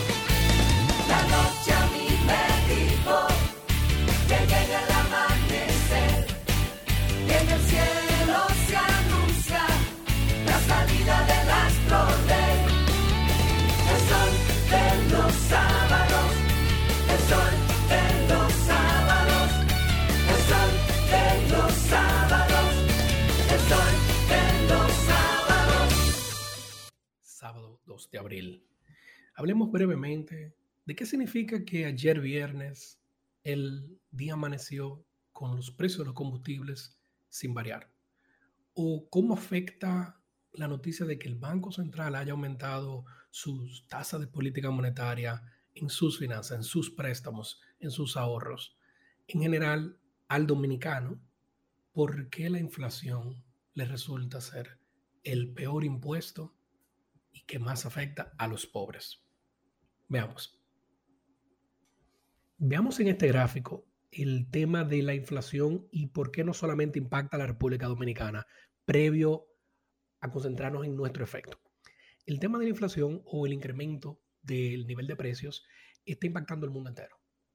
Este es un ejemplo de Estados Unidos y está impactando el resto del mundo. No es solamente la República Dominicana, pero cada país eh, lo percibe diferente. Aquí esta gráfica viene de la Reserva Federal de los Estados Unidos, este es el Banco Central de Estados Unidos, y lo que muestra es el índice de precio del consumidor, el, IPC. Esto lo que significa es eh, un índice, es una métrica que se nivela en 100 en una fecha en particular y engloba una canasta de bienes y servicios. Entonces, usted me pregunta un año después, seis meses después, eh, ¿cómo va el índice? Ah, ya tengo 200, significa que se duplicó, todo está doble de caro. Entonces, aquí podemos ver cómo cuando vienen las elecciones, el presidente Trump implementó una serie de medidas eh, económicas un poco populistas y bajó la inflación. Cuando comenzó el COVID, a partir del 2019, se incrementó el delta o la cantidad a la que iba creciendo la inflación, luego bajó previo a las elecciones, pero cuando gana el presidente Biden, se dispara fuertemente la inflación en los Estados Unidos. Recuerden que Estados Unidos es el principal socio comercial que tenemos y es donde más dominicanos hay en el exterior. Pero bonito eh, analizar que, de manera triste, pero para comprenderlo, que vemos cuando Rusia invade Ucrania, está reflejado en la gráfica, no es cuando se dispara la inflación ¿Por qué mencionamos esto? Porque ustedes deben de haber escuchado que hay que prepararse, que no va a haber comida, porque tanto Rusia como Ucrania representan los principales productores de fertilizantes y de granos en el mundo. Y cualquiera me preguntará, pero Guarcuya, ¿qué tiene que ver el fertilizante y los granos en Europa? ¿Eso qué tiene que ver conmigo? Bueno, lo que pasa es que la República Dominicana es una economía bastante interconectada y la globalización nos afecta para bien y para mal. Y aquí nos afectará para mal, porque cuando escasea el fertilizante, porque Rusia y Ucrania están en guerra, el fertilizante en el mundo entero, que es una comodidad, un commodity, se transa, pues sube de precio. Y eso le va a impactar fuertemente al productor dominicano, principalmente en el sector agro. Entonces, eh, mostramos esto para que vean que la inflación está impactando fuertemente a los Estados Unidos a nivel general. La gasolina está cara. Se lo digo yo que estoy aquí, la gasolina está cara. Depende, claro, del Estado y entre otras cosas, pero la cosa no está tan fácil. Ahora, veamos la República Dominicana. Aquí tenemos una gráfica que la ONG CRES creó, donde vemos que América Latina completa está sufriendo inflación, pero en Panamá la inflación es de un 2.7% hace dos meses. En Costa Rica es de casi un 5%. En México llegó un 7%, pero República Dominicana está en un 9%. República Dominicana, Paraguay y Brasil son las tres economías latinoamericanas que no están en una crisis mayúscula y que mayor inflación tienen. O sea, si descontamos a Venezuela con su hiperinflación y descontamos la crisis argentina que ha vuelto a ser intervenida económicamente con otro acuerdo con el Fondo Monetario Internacional, Brasil, Paraguay y República Dominicana son los que peores desempeño han tenido. Entonces, esa es la pregunta que debemos hacernos. ¿Por qué la República Dominicana, una economía de ingresos medios, muy pujante, que siempre ha echado para adelante y que no está en una crisis mayúscula, por qué la inflación nos está dando tan duro. Vamos a ver eso ahora. La República Dominicana vemos noticias como la siguiente. En el 2021, de acuerdo con el Ministerio de Hacienda, el gobierno dispuso de 17.300 millones de pesos para subsidiar las alzas y no traspasar de manera directa a la población. Evidentemente nos referimos al precio de los combustibles, tanto la gasolina como el diésel, el Aftur, entre otros. Miren, y aún así los combustibles suben un mes están trancados, pero dos semanas después suben bastante. Volviendo al Banco Central y como mide la inflación, el Banco Central divide a la población dominicana en quintiles. Cinco grupos, donde los dominicanos, dependiendo del nivel de ingreso y el tipo de canasta de artículo que pueda consumir, están medidos. Este tipo de medida, lamentablemente, cuando sube el precio de los combustibles, a quien más afecta de manera sobredimensionada, son a los grupos 1 y 2, a los dominicanos más pobres. Y no se queda, wow, pero no es esa la intención. Y cualquiera debe de poner en duda que el presidente y su equipo económico quieren poner la cosa más cara al dominicano pobre. No es así. Esto es simplemente producto de una de las tantas inequidades y problemas estructurales que la economía americana viene llevando por décadas, por muchas décadas. Así escuchamos también que se quiere reformar el código tributario. En principio debemos estar todos a favor de minimizar el tamaño del gobierno y de la manera de cobro de impuestos. Mientras más formalización de manera eh, expedita se le pueda dar a todos los sectores informales, hay que estar felices, pero hay que tener cuidado de que se quieran hacer otras cosas. Esto nos llama la atención. Un proyecto de ley bastante escandaloso, por cierto, de poner aranceles cero a muchos productos. Y cualquiera me diría, bueno, cuya apertura es economista, todos los economistas tienen que estar a favor de reducir los impuestos. Y yo te digo, en principio sí, feliz de la vida. Pero ¿qué sucede? Cuando un congresista como José Horacio, que es de izquierda, está totalmente de acuerdo con 200 asociaciones de productores e industriales de República Dominicana, que no son de izquierda, de que este proyecto de ley no iba a reducir el precio de los principales artículos de consumo masivo en la República Dominicana, eso hay que ponerse a preguntarse por qué y reiteramos, no consideramos que es que sea un proyecto de ley para beneficiar a unos pocos, pero lo que sí podemos garantizarle es que no iba a beneficiar a los muchos. Entonces, esto es lo que lamentablemente ata de mano a la economía americana. Tenemos muy buenas intenciones de parte del gobierno, pero notamos falta de consonancia. Entidades actuando de manera independiente y a la larga no se ve un efecto en neto positivo. Dominicano, ¿Debes de preocuparte por la inflación? Sí. ¿Debes de preocuparte mucho por la inflación a largo plazo? Todavía no. Pero la República Dominicana, si no se ajusta los pantalones y lleva un solo camino en común, corre el riesgo de que este problema inflacionario tenga un efecto intergeneracional. Es decir, debido a la enorme cantidad de problemas intrínsecos, estructurales de la economía dominicana, esto tiene una alta probabilidad de afectar muchas generaciones futuras. Un ejemplo, no se está dejando el Banco Central hacer su trabajo.